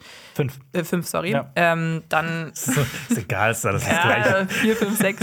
äh, nein, also genau, Phase fünf. Das, also das finde ich dann schon, ja, also ist halt die Frage, ne? Ist total heftig, weil, also ich meine, ja. es, es wirkt ja jetzt alles darauf, als würde das M C U jetzt Richtung äh, Kang ähm, ge- gelenkt werden. Endlich wieder einen großen Bösewicht, eine, eine, einen roten Faden. Ähm, gleichzeitig muss man sich ja auch vor Augen führen, also James Gunn wurde rausgeworfen bei Disney, bei Guardians of the Galaxy, weil er halt vor zehn Jahren problematische Tweets geäußert hatte, die, für die er sich auch entschuldigt hat und die er auch runtergenommen hat und äh, wurde halt trotzdem dann äh, erstmal gefeuert. Also sollte sich das mit Majors als äh, wahr herausstellen, also dann sehe ich mhm. eigentlich keinen Weg dran vorbei, dass auch Majors diese, diesen, diese Stelle verliert, also mhm. diesen, ja. diese, dieses Casting. Ähm, Und wie es dann, also, also ich, boah, heftig, also was das mhm. fürs M C U bedeutet, das ist ja wirklich, das, das ist ja ein Super-GAU. Ja, mhm. total. Ähm, ja, also es ist, bleibt abzuwarten. Ich habe mich mal auch gefragt, ob das inzwischen bei so großen Studios, wenn die halt so wichtige Rollen besetzen, die auch über mehrere Jahre gehen, sowas, ob die dann teilweise auch so Background-Checks zu diesen Leuten machen, dann mhm. gucken, was haben die vor zehn Jahren getweetet also, oder was könnte ja, da im Keller liegen. Es werden, es werden gerade tatsächlich Tweets ausgepackt von, äh, also jetzt natürlich im, im Nachhinein, von Tweets von Leuten, die äh, Majors irgendwie schon seit Jahren kennen und die sagen, ja, wir haben euch gewarnt, wir haben euch gewarnt. Aber ich, oh, da weiß man halt auch nicht so, wie viel mhm. Wahrheit steckt da, steckt mhm. da drin. Und klar. Ja, ja, ich glaube, bei sowas werden dann immer so Stimmen laut oder so, ne, die dann irgendwie gegen ihn sprechen. Und ich finde das aber auch schwierig, weil das ist ja total schwer, das dann jetzt auch nachzuvollziehen. Ich meine, ich, hoffentlich wird das dann gerecht im Prozess geklärt werden. Aber genau wie du schon eben gesagt hast, falls es nicht stimmen sollte, ist das natürlich auch was, was du vielleicht nie so richtig irgendwie ähm, es gibt halt immer revidieren so kannst. Ein paar Leute, die das dann halt trotzdem glauben, dass du das trotzdem gemacht hast. Ja, ja, total. Ja, ist halt vor allem, weil wir ja noch vor drei Wochen oder sowas Jonathan Majors so im Podcast so äh, wirklich über den Klee gelobt haben, weil der halt in Creed drei irgendwie der beste Schauspieler ist, meiner Meinung nach, und auch äh, einfach ein guter Schauspieler mhm. ist. Also das kann man ihm ja auch nicht wegnehmen. Mhm. Ich finde auch die, die Geschichte über Jörg Kachelmann, das ist so unfassbar. Ich habe mir da mal auch einen Podcast so angehört. Mhm. Dem haftet ja immer noch, ich habe auch immer gedacht so, hä, da war doch irgendwas mit dem, der hat doch da irgendwas gemacht. Aber das war jetzt halt alles, also das ist komplette Scheiße. Das ist richtig krass. Mm. Also wie sein Leben so in den, mm. in den Dreck gezogen wurde. Ja, ja. ja das Gil Ofarim. Ich muss immer an Gil Ofarim denken. Das, ja. habt, ihr, das mhm. habt ihr mitbekommen, oder? Ja, mit ich finde aber Hotel auch in Leipzig. Meine Kollekt- mein kollektives Gedächtnis oder mein Gedächtnis generell über so Gil Ofarim ist dann so, also es ist so verquert, die Geschichte, mhm. dass ich gar nicht mehr richtig weiß, was jetzt richtig passiert ist. Also es ist dann, ja. weil du ja so viele News dann konsumierst und dann passiert immer wieder was Neues pro Woche. Mhm. Ähm, ja, und ich finde, das Schlimmste bei sowas ist ja auch, dass es so schade ist, weil es dann wirkliche wahre Fälle, die dann passieren und wo dann Unrecht getan wurde, wo dann irgendwie sexueller Missbrauch oder ne, dann irgendwie ähm, Antisemitismus, Rassismus, Sexismus passiert ist, äh, dann ja auch ein bisschen so unglaubwürdig oder so darstellen lässt. Also es ja. ist ja so das Schlimmste, was so ähm, Bewegungen passieren kann. Ja. Ja. Ja, müssen wir mal abwarten. Sollen wir hier aus diesem tiefen Tal der Cinema Strikes Red News äh, zu den Filmstarts diese Woche kommen? Ich fand's aber super spannend. Danke, ja. dass du das ja, mitgebracht hast. Ich finde, Cinema Strikes Red klingt auch so richtig so, ah ja, schön, wir reden über Promis und Fashion und ich so, das ist diese Woche auf Social Media. Ja. Antisemitismus, Körperverletzung. und ein gemeinsames Bankkonto. Ich hätte jetzt gedacht, es geht äh, um Leonardo DiCaprios neue Freundin. Oh, ja. Oder was hatte Gwyneth Paltrow da an? Uh. Ich meine, das, ich habe gedacht, das interessiert vielleicht nicht so viele, aber Harry Styles wurde jetzt gesichtet mit Emily Ratajkowski. Ähm, ah. Und kennt ihr die noch Emily, aus dem? Ja. Ratajkowski. Ratajkowski. Ja, wir hatten mal irgendwie so ein Emrata. Wir hatten mal so ein, äh, so ein Running Gag, dass wir immer den Nachnamen falsch aussprechen. So wie bei Benedict Cumberbatch. Ah ja, ja. ja. Oder ja. Timothy Chalamet. Chalamet, ja. ja. Gut. Spielt er, spielt er auch in irgendeinem Film mit, der jetzt rauskommt, Jonas? Wer? Timothy Chalamet. Sch- Timothy Ja, in Dune zwei. Ah, ja. ja November. In November, auf jeden Fall. Das frage ich mich richtig. Wäre auch witzig, wenn er in, in ähm, äh, Dungeons and Dragons mitspielen wird, der diese Woche startet. äh, Ehre unter Dieben. Ähm, es gab ja schon mal eine Dungeons and Dragons-Verfilmung. Es gab m- ja. mehrere Dungeons and Dragons-Filme. Aber die, die mir so am meisten im Gedächtnis blieb, ist die, die mit Jeremy große. Irons. Ja, es gab diese eine große, ja. Die war nicht gut. Die ja. war nicht gut. Ich meine, das Ganze basiert ja auch auf einem äh, Pen and Paper. Es ist schon sehr trashig, wenn man mal ehrlich ja. ist. Aber ich meine, generell, Dungeons and, äh, Dungeons and Dragons ist ja quasi ein Pen and Paper gewesen. Ich kenne mich da leider nicht so gut aus. Da Aber ja, es ist, ja. Ein, es ist das Pen and Paper. Ja. Ja. Und da kommt jetzt eben ein neuer Film raus mit, mit Chris Pine, der da einen Dieb spielen wird und der zusammen mit so einer Gruppe von Helden und Heldinnen, so mhm. Dungeons and Dragons typisch, äh, ein verlorenes Relikt stehlen soll. Ja. Und äh, das gefällt natürlich nicht allen. Habt ihr den Trailer gesehen und habt ihr mhm. Bock auf diesen Film? Ja und ja und ja, ich will ihn diese Woche eigentlich auch noch sehen. Er ist uns damals in der Presseverführung allen fünf äh, durch die Finger gerutscht. Das war so ein bisschen Wir saßen gerade im Meeting. Wann ist eigentlich die, äh, die Presseverführung zu Dungeons and Dragons? Gerade im Moment. Warum ist uns das denn nicht aufgefallen? Oh, da waren wir im Urlaub. Also mies. Äh, Ähm, ist einfach mies gelaufen. Aber ähm, ja, ich will ihn unbedingt sehen. Ähm, schade, dass Marius nicht da ist, unser Pen-Paper-Gott hier im äh, Schattenwolf, äh, im, im Cinema Strikes Back-Team. Wir müssen, wir müssen jetzt so richtig so, wir müssen jetzt so richtig hochheben, dass es ihm unangenehm ist, dass wir sagen, er ist der größte Dungeons and Dragons-Experte aller Zeiten. Also, das, als ich Marius kennengelernt habe, da hat er mir direkt gesagt, wie, was für ein krasser Dungeons and Dragons-Fan er ist. Er hat gefragt, welches Level. Genau, welches Level und welches Relikt. Und ich so, keine Ahnung. Hat auch ja. immer so Dungeons and Dragons Shirts an, wenn er so ins Büro kommt. ja. ich dachte, ich er hat immer nur äh, Pen und Paper ja. an, also der hat immer so Papier an. ja, das aber so der, da merkt man schon, dass du nicht so drin bist. Ist das der, nicht? Äh, schreibt man da nicht was auf? Aber der Film kommt echt gut an. Also das äh, muss man mal so sagen. In der internationalen Kritik, der scheint erstaunlich gut zu sein. Ich bin sehr gespannt drauf. Ja, also der Trailer. Der, der Film nimmt sich anscheinend nicht so sehr, selbst ernst und sieht irgendwie so spaßig aus. Und ich hatte direkt so King Arthur-Vibes von mhm. dem. Ja, weil also dieses die, die unterschätzter Film von, von Guy Ritchie. Sau underrated. So gut. Sau underrated, der Film. Magst du ihn nicht? nicht? Nee, ich bin, glaube ich, aber generell ein bisschen kritisch, was so diese, dieses ähm, Postmoderne, so wir machen so ein Mittelalter-Setting und mhm. dann machen wir da so viel Modernes rein und äh, versuchen das alles so comicartig aufzuziehen. Also da muss ich immer, das muss schon, schon gut sein. Und mich ja, du wolltest doch Innovation. Hast du Princess ja, Bride gesehen? Ja. Und das magst auch, du nicht? Aber ich finde, es gibt da auch immer dann so Ausscherer, wie so jetzt so kürzlich erst Seneca, die mich halt so nerven, weil es ja. dann irgendwie, man denkt dann, man ist dann so quirky und ist so, ja, und dann hier und ich weiß nicht, ich finde, wenn dann irgendwie so ein römischer Konsul eine Sonnenbrille auf hat von Ray-Ban, dann denke ich mir auch oft so. Seneca, ja. ja. Aber was ist zum Beispiel mit, äh, auch in welchem Monty Python-Film war Schwanzus Longus? äh, das Leben des Brian. Ist es das Leben des ja, Brian? Ja, ja, ja natürlich ja. war es das Leben des Brian. Ja, was ist mit sowas? Auf dem Boden äh, mit dem Purschen. Oder? Da muss ich, äh, oh Gott, jetzt muss ich beichten, weil Monty Python, also so, ich ja. habe Freunde in meinem Umfeld, die andauern mir, also diese Filme habe ich mal in der Schule gesehen, Greta der Kokosnuss und ähm, großartig. Genau, äh, hier des Lebens, Lebens, Lebens, äh, Lebens Brian. Brian. Ja. Und äh, die beiden sind so in Vergessenheit geraten. Ich habe die nicht mehr so präsent. Schau sie noch mal. Ich muss sie noch mal schauen, ja. ja. Ich weiß auch, das ist so, das sind Größen das, äh, der Comedy. Legendäre Comedy aus Deutschland hingegen ist Manta Manta, deutsches Kulturgut über Opel Manta ist es, ne, wenn ich mich nicht irre, über die Manta-Fahrer, die ja das Klischee dieses Assi Proleten sind. Ja. Ich will nur sagen, dass du diesem Titel gerade, äh, diesem Film gerade Unrecht tust, weil da hat noch den Untertitel zweiter Teil. Ich rede aber gerade über das Original. Ach so, okay. Ja, weil jetzt kommt nämlich dreißig Jahre später, oder wie viele auch Jahre es auch immer sind, kommt der zweite Teil raus von Manta Manta mit Til Schweiger und Moritz Bleibtreu. Von und mit Til Schweiger. Von und mit Til Schweiger. Das sind die Besten. Ja. Die Besten. Und Marius und Lenny haben den Film gesehen und ähm, Lenny hat uns sogar was vorbereitet und uns eine Sprachnachricht äh, geschickt, wie er den Film Manta Manta zweiter Teil fand. Til Schweiger tut's schon wieder. Ähm, Manta Manta, zweiter Teil. Also ich komme auch überhaupt nicht auf diesen Titel klar. es, ist wirklich, es, ist, es ist so schlimm, wie man sich's vorstellt. Dieser Film ist eine reine Schleichwerbung. Der Film endet wirklich mit einer Feltins-Werbung. Oh nein. Ich hasse es. Ich hasse, hasse, hasse diesen Film.